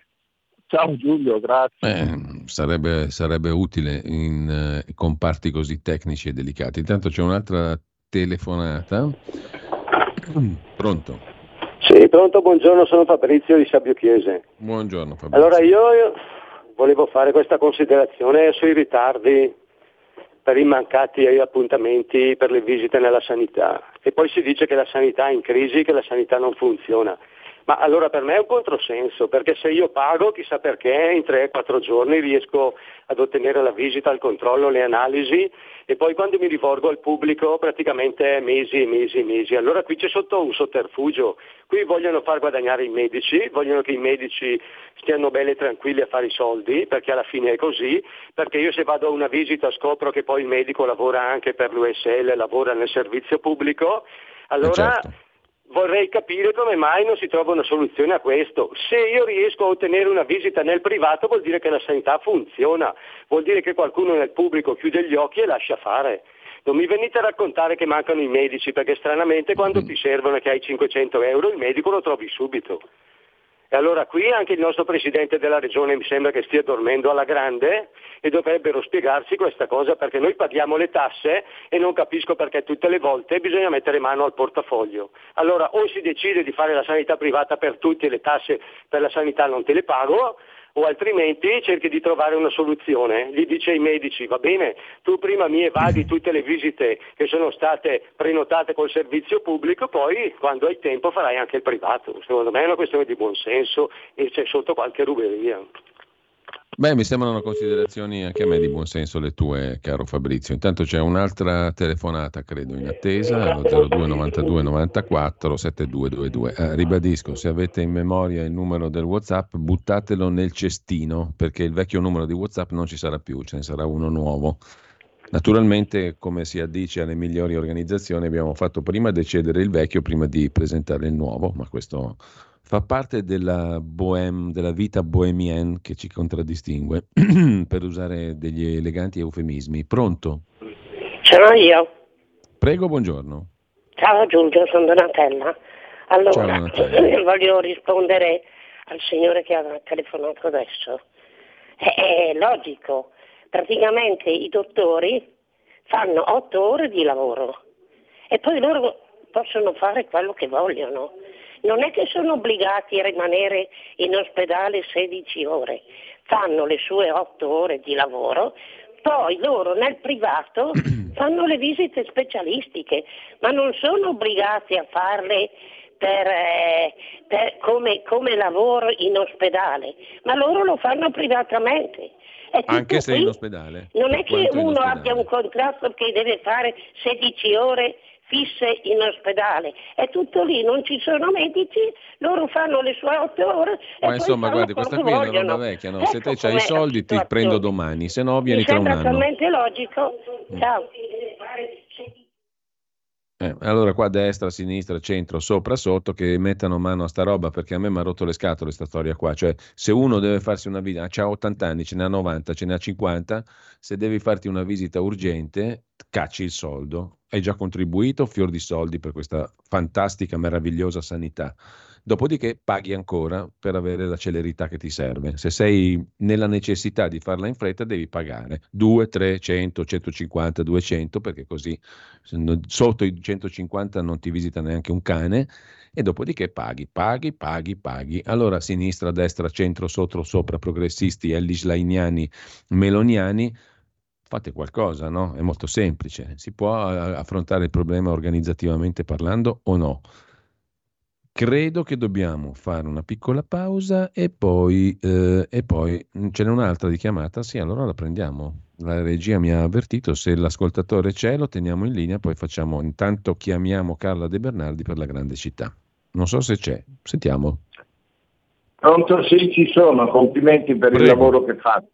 In estrema Prego. Sintesi, allora, primo, il nuovo direttore...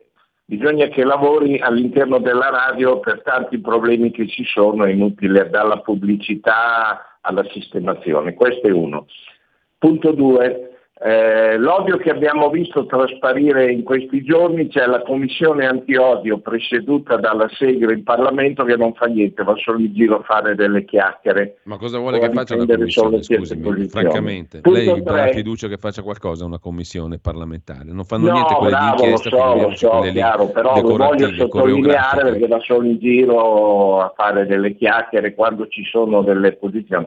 Punto tre, velocemente, eh, l'unione che è stata fatta da noi della Lega con U D C e CESA nel sud, eh, mi sembra che non se ne discuta abbastanza di questo cambio di posizione, si parla che è stata suggerita da Verdini che invece di stare in carcere è a casa sua nelle ville a fare quello che ma non facciamo. Esiste, ne hanno tirata fuori un articolo, non se ne è parlato più, quindi non esiste. Adesso musica, dopo aver ascoltato, la sto troncando perché sono le nove e quindici, dopo la Carla mi morde i polpacci.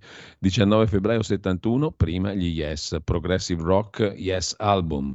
Adesso ci ascoltiamo invece Boccherini, ragazzi. Questa è celeberrima e la conoscono tutti, anche i sassi. Per la tua pubblicità visita il sito radio libertà punto net.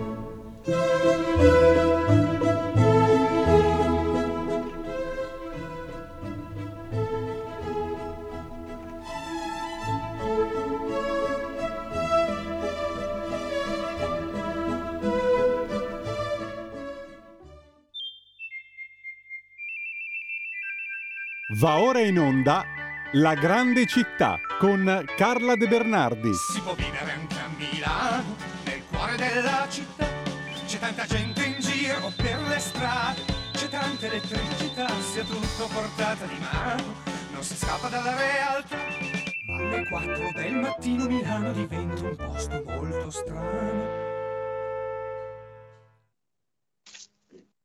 Eccoci qua, la sigla del compagno Eugenio Finardi ci introduce come tutti i lunedì alla rubrica di Carla De Bernardi, La Grande Città. Buongiorno Carla, innanzitutto grazie per essere come con stai? Noi. Come stai? Alla grande, alla grande. Alla grande. Stiamo alla grande, stiamo navigando col... Comincia a passare, quindi spero che non mi prenda il solito attacchino. Beh, non è un problema, il bello della diretta, diceva Gianni Minà, e aveva sempre ragione da questo punto di vista. Lo diceva? Gianni Minà. A Minà, esatto. Grande è il bello della diretta, un grande personaggio la cui mitica agenda tutti invidiavano e invidiano ancora, perché c'aveva dentro i numeri di mezzo mondo. È vero, è vero, è vero. E allora Carla, noi ci hai lasciato l'altra volta tra le brume di Chiaravalle, nella meravigliosa sì. abbazia, intorno alla meravigliosa abbazia di Chiaravalle, dove c'è anche una meravigliosa bottega dei monaci. Gran parte di loro, adesso mi sembra, sono monaci che arrivano dall'est Europa o dal Sud America. Almeno in bottega ci sono parecchi monaci stranieri che danno un tocco internazionale anche alla brumosa Chiaravalle, giusto? Sì, allora, eh, mi sembra che adesso i monaci siano una quindicina. Mm. In passato erano ottanta, in passato intendo proprio nel Medioevo, perché Chiaravalle, adesso io non mi ricordo cosa abbiamo già detto di Chiaravalle, tu mi puoi rinfrescare le idee, cosa avevamo già detto l'altra volta, perché avevamo parlato eh, non t- dell'abbazia. T- tante cose, perché avevamo già introdotto tantissimi argomenti, però um, a questo punto fosse focalizzato, su, su, della, della bottega avevamo detto, qualcosa dell'abbazia avevamo detto, ma credo che forse sarà opportuno tornarci sopra, sull'abbazia, no, dell'abbazia, sull'abbazia non ho detto, medesima. Ho detto delle cose in generale di Chiaravalle, che è questo paese esatto. notizioso, sai che adesso... Abbiamo parlato del laghetto, tra le altre cose. Sì, del laghetto. Tra l'altro, una cosa che non vi ho detto è che al laghetto vige il cosiddetto diritto di tappo. Sapete cos'è il diritto di tappo? Tu lo sai? Che cos'è il diritto di tappo, il diritto Carla? Di tappo vige al laghetto, ma vige anche in altri eh, ristoranti. Si chiama eh, così perché tu puoi portarti la bottiglia da casa... Se il, succedeva quando eh, nelle trattorie e nelle osterie c'era del vinaccio del contadino, sì. c'era della gente più esigente che si portava il vino da casa e allora siccome sottrai un utile alla, al ristoratore ti applica il diritto di tappo, per cui tu per stappare la tua bottiglia, fartela stappare, fartela servire, paghi un tot.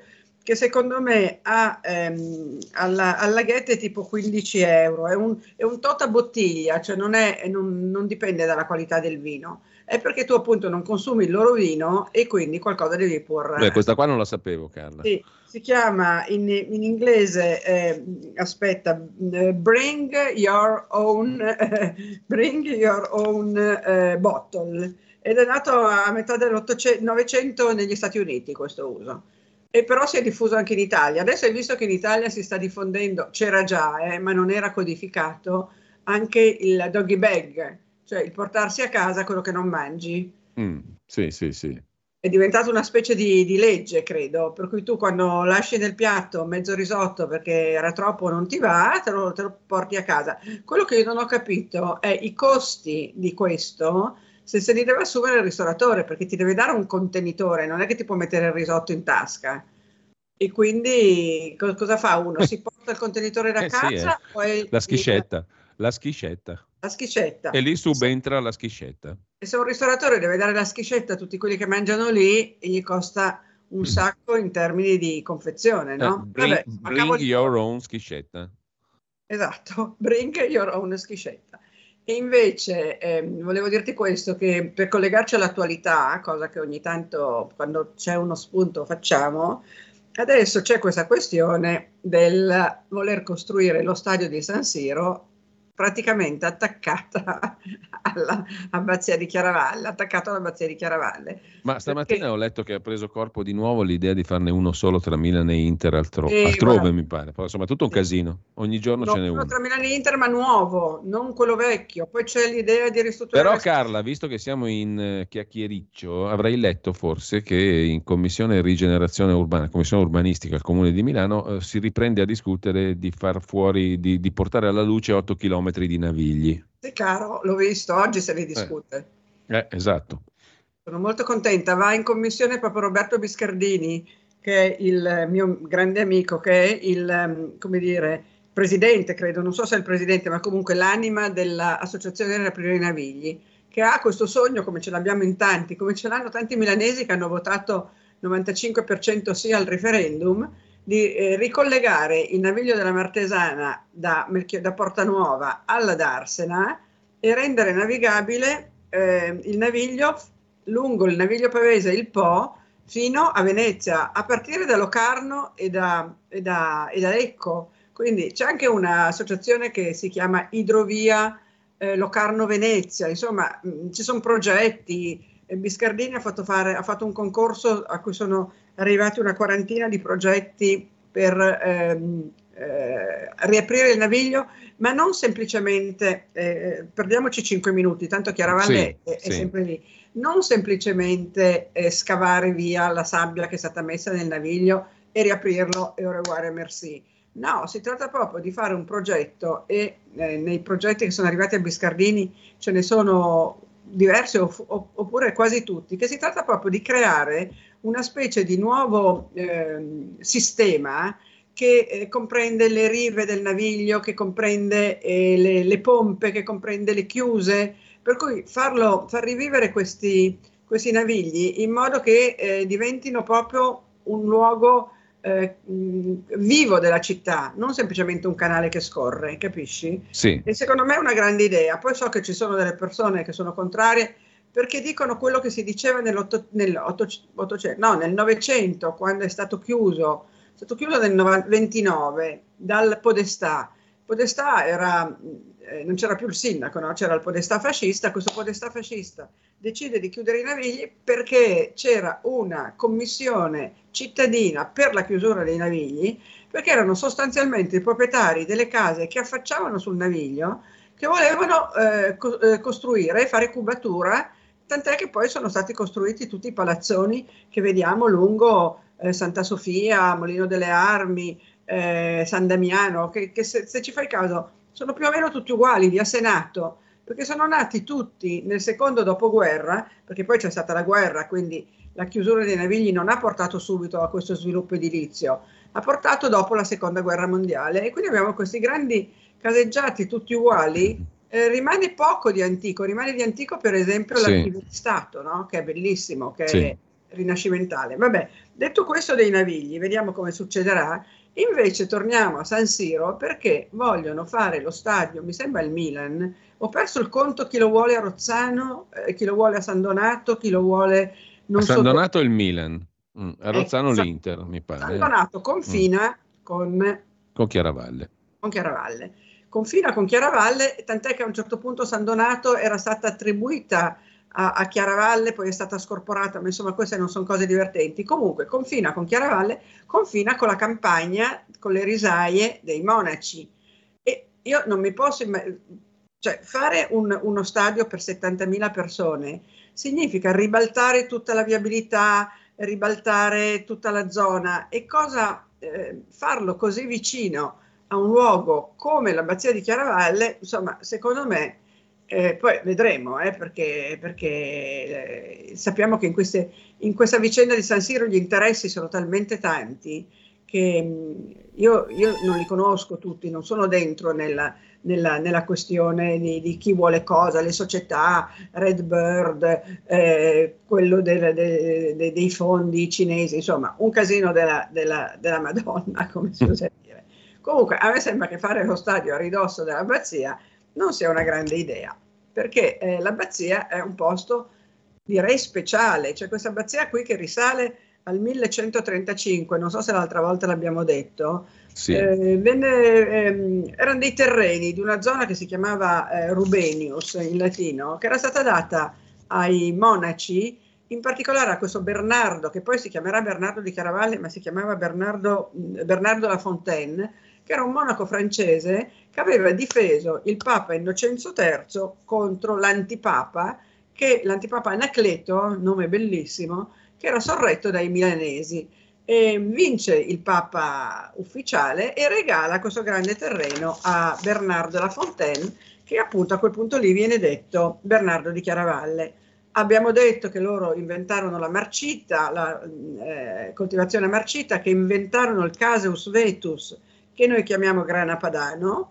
E, e già solo per, quelli, per quel motivo lì andrebbero ringraziati eternamente. Esatto, ed erano molto laboriosi, poi avevano la biblioteca, lo scriptorium, l'orto, facevano i prodotti, per cui abbiamo appunto anche la bottega dei monaci, che però non sono solo prodotti di Chiaravalle, io sono andata diverse volte, trovi il prodotti anche di altre abbazie, anche, anche francesi, anche di altri paesi, eh, hanno proprio fatto una selezione di prodotti delle abbazie. Guarda, una volta, non moltissimi anni fa, c'erano salumi che arrivavano dai dintorni, adesso arrivano un po' più lontano. Esatto. Sono buoni, son buoni lo stesso. Però... Di fronte alla eh, bottega dei monaci c'è il eh, ristoro dei monaci, che è un barettino con un dehors molto carino, dove ti puoi mangiare appunto degli affettati con un buon bicchiere di vino, ti siedi lì e, e, e passi il... il completi la gita a Chiaravalle con un buon panino, con salumi, tutto, tutto di, di altissima qualità. Eh. Eh, poi c'è appunto la visita all'abbazia. L'abbazia è strepitosa, tu credo che l'avrai vista della tua vita. Eh sì, sì, sì. E c'è eh, questo enorme coro di legno che è davanti all'altare e non dietro, come, come eh, troviamo eh, quasi sempre. C'è l'abside affrescata, ci sono i transetti con il ciclo mariano di... Eh, come si chiama, di Stefano Fiorentino, eh, ci sono, eh, c'è un affresco in controfacciata meraviglioso e tutta la volta, e anche le colonne sono affrescate, le colonne che, cioè la, l'abbazia nasce molto sobria, ti puoi immaginare che nel millecento, cosa ho detto, millecentotrentacinque, sì, era molto sobria, cioè era un'abbazia scarna, non, non stiamo parlando di una roba come è oggi, super affrescata, perché nel corso dei secoli è stata, è stata arricchita, no? La facciata per esempio è stata rifatta nel Seicento, e poi a un certo punto sappiamo che Napoleone ha mh, chiuso tutti i monasteri, ha cacciato tutti i monaci, per, anche a Chiaravalle, perché si è appropriato dei beni dei monaci. I monaci sono tornati a Chiaravalle solo nel millenovecentocinquantadue, pensa. E, e prima erano... Sai della... Carla, che sono le nove e ventinove e noi dobbiamo okay. rim- restare in sospeso ancora una volta con Chiaravalle. E eh vabbè, C- fa niente, ma non importa, perché Chiaravalle merita di essere eh, raccontato più volte, anche perché se raccontiamo tutto in una volta sola, fra un po' abbiamo finito le, le passeggiate e non sappiamo più cosa fare. Quindi, dubito, conoscendoti, che, che tu non sappia cosa fare e cosa dire. Di Comunque. Stefano Fiorentino, ma c'è da raccontare, e la raccontiamo la prossima volta, la storia di... Eh, come si chiama, dell'eretica eh, Guglielma la Boema, Guglielma da Milano, detta Guglielma la Boema, che è una storia Beh, molto bella. Allora ci diamo appuntamento per lunedì prossimo, Guglielma la Boema. Boema. Grazie Carla, grazie Carla De Bernardi. Buona settimana.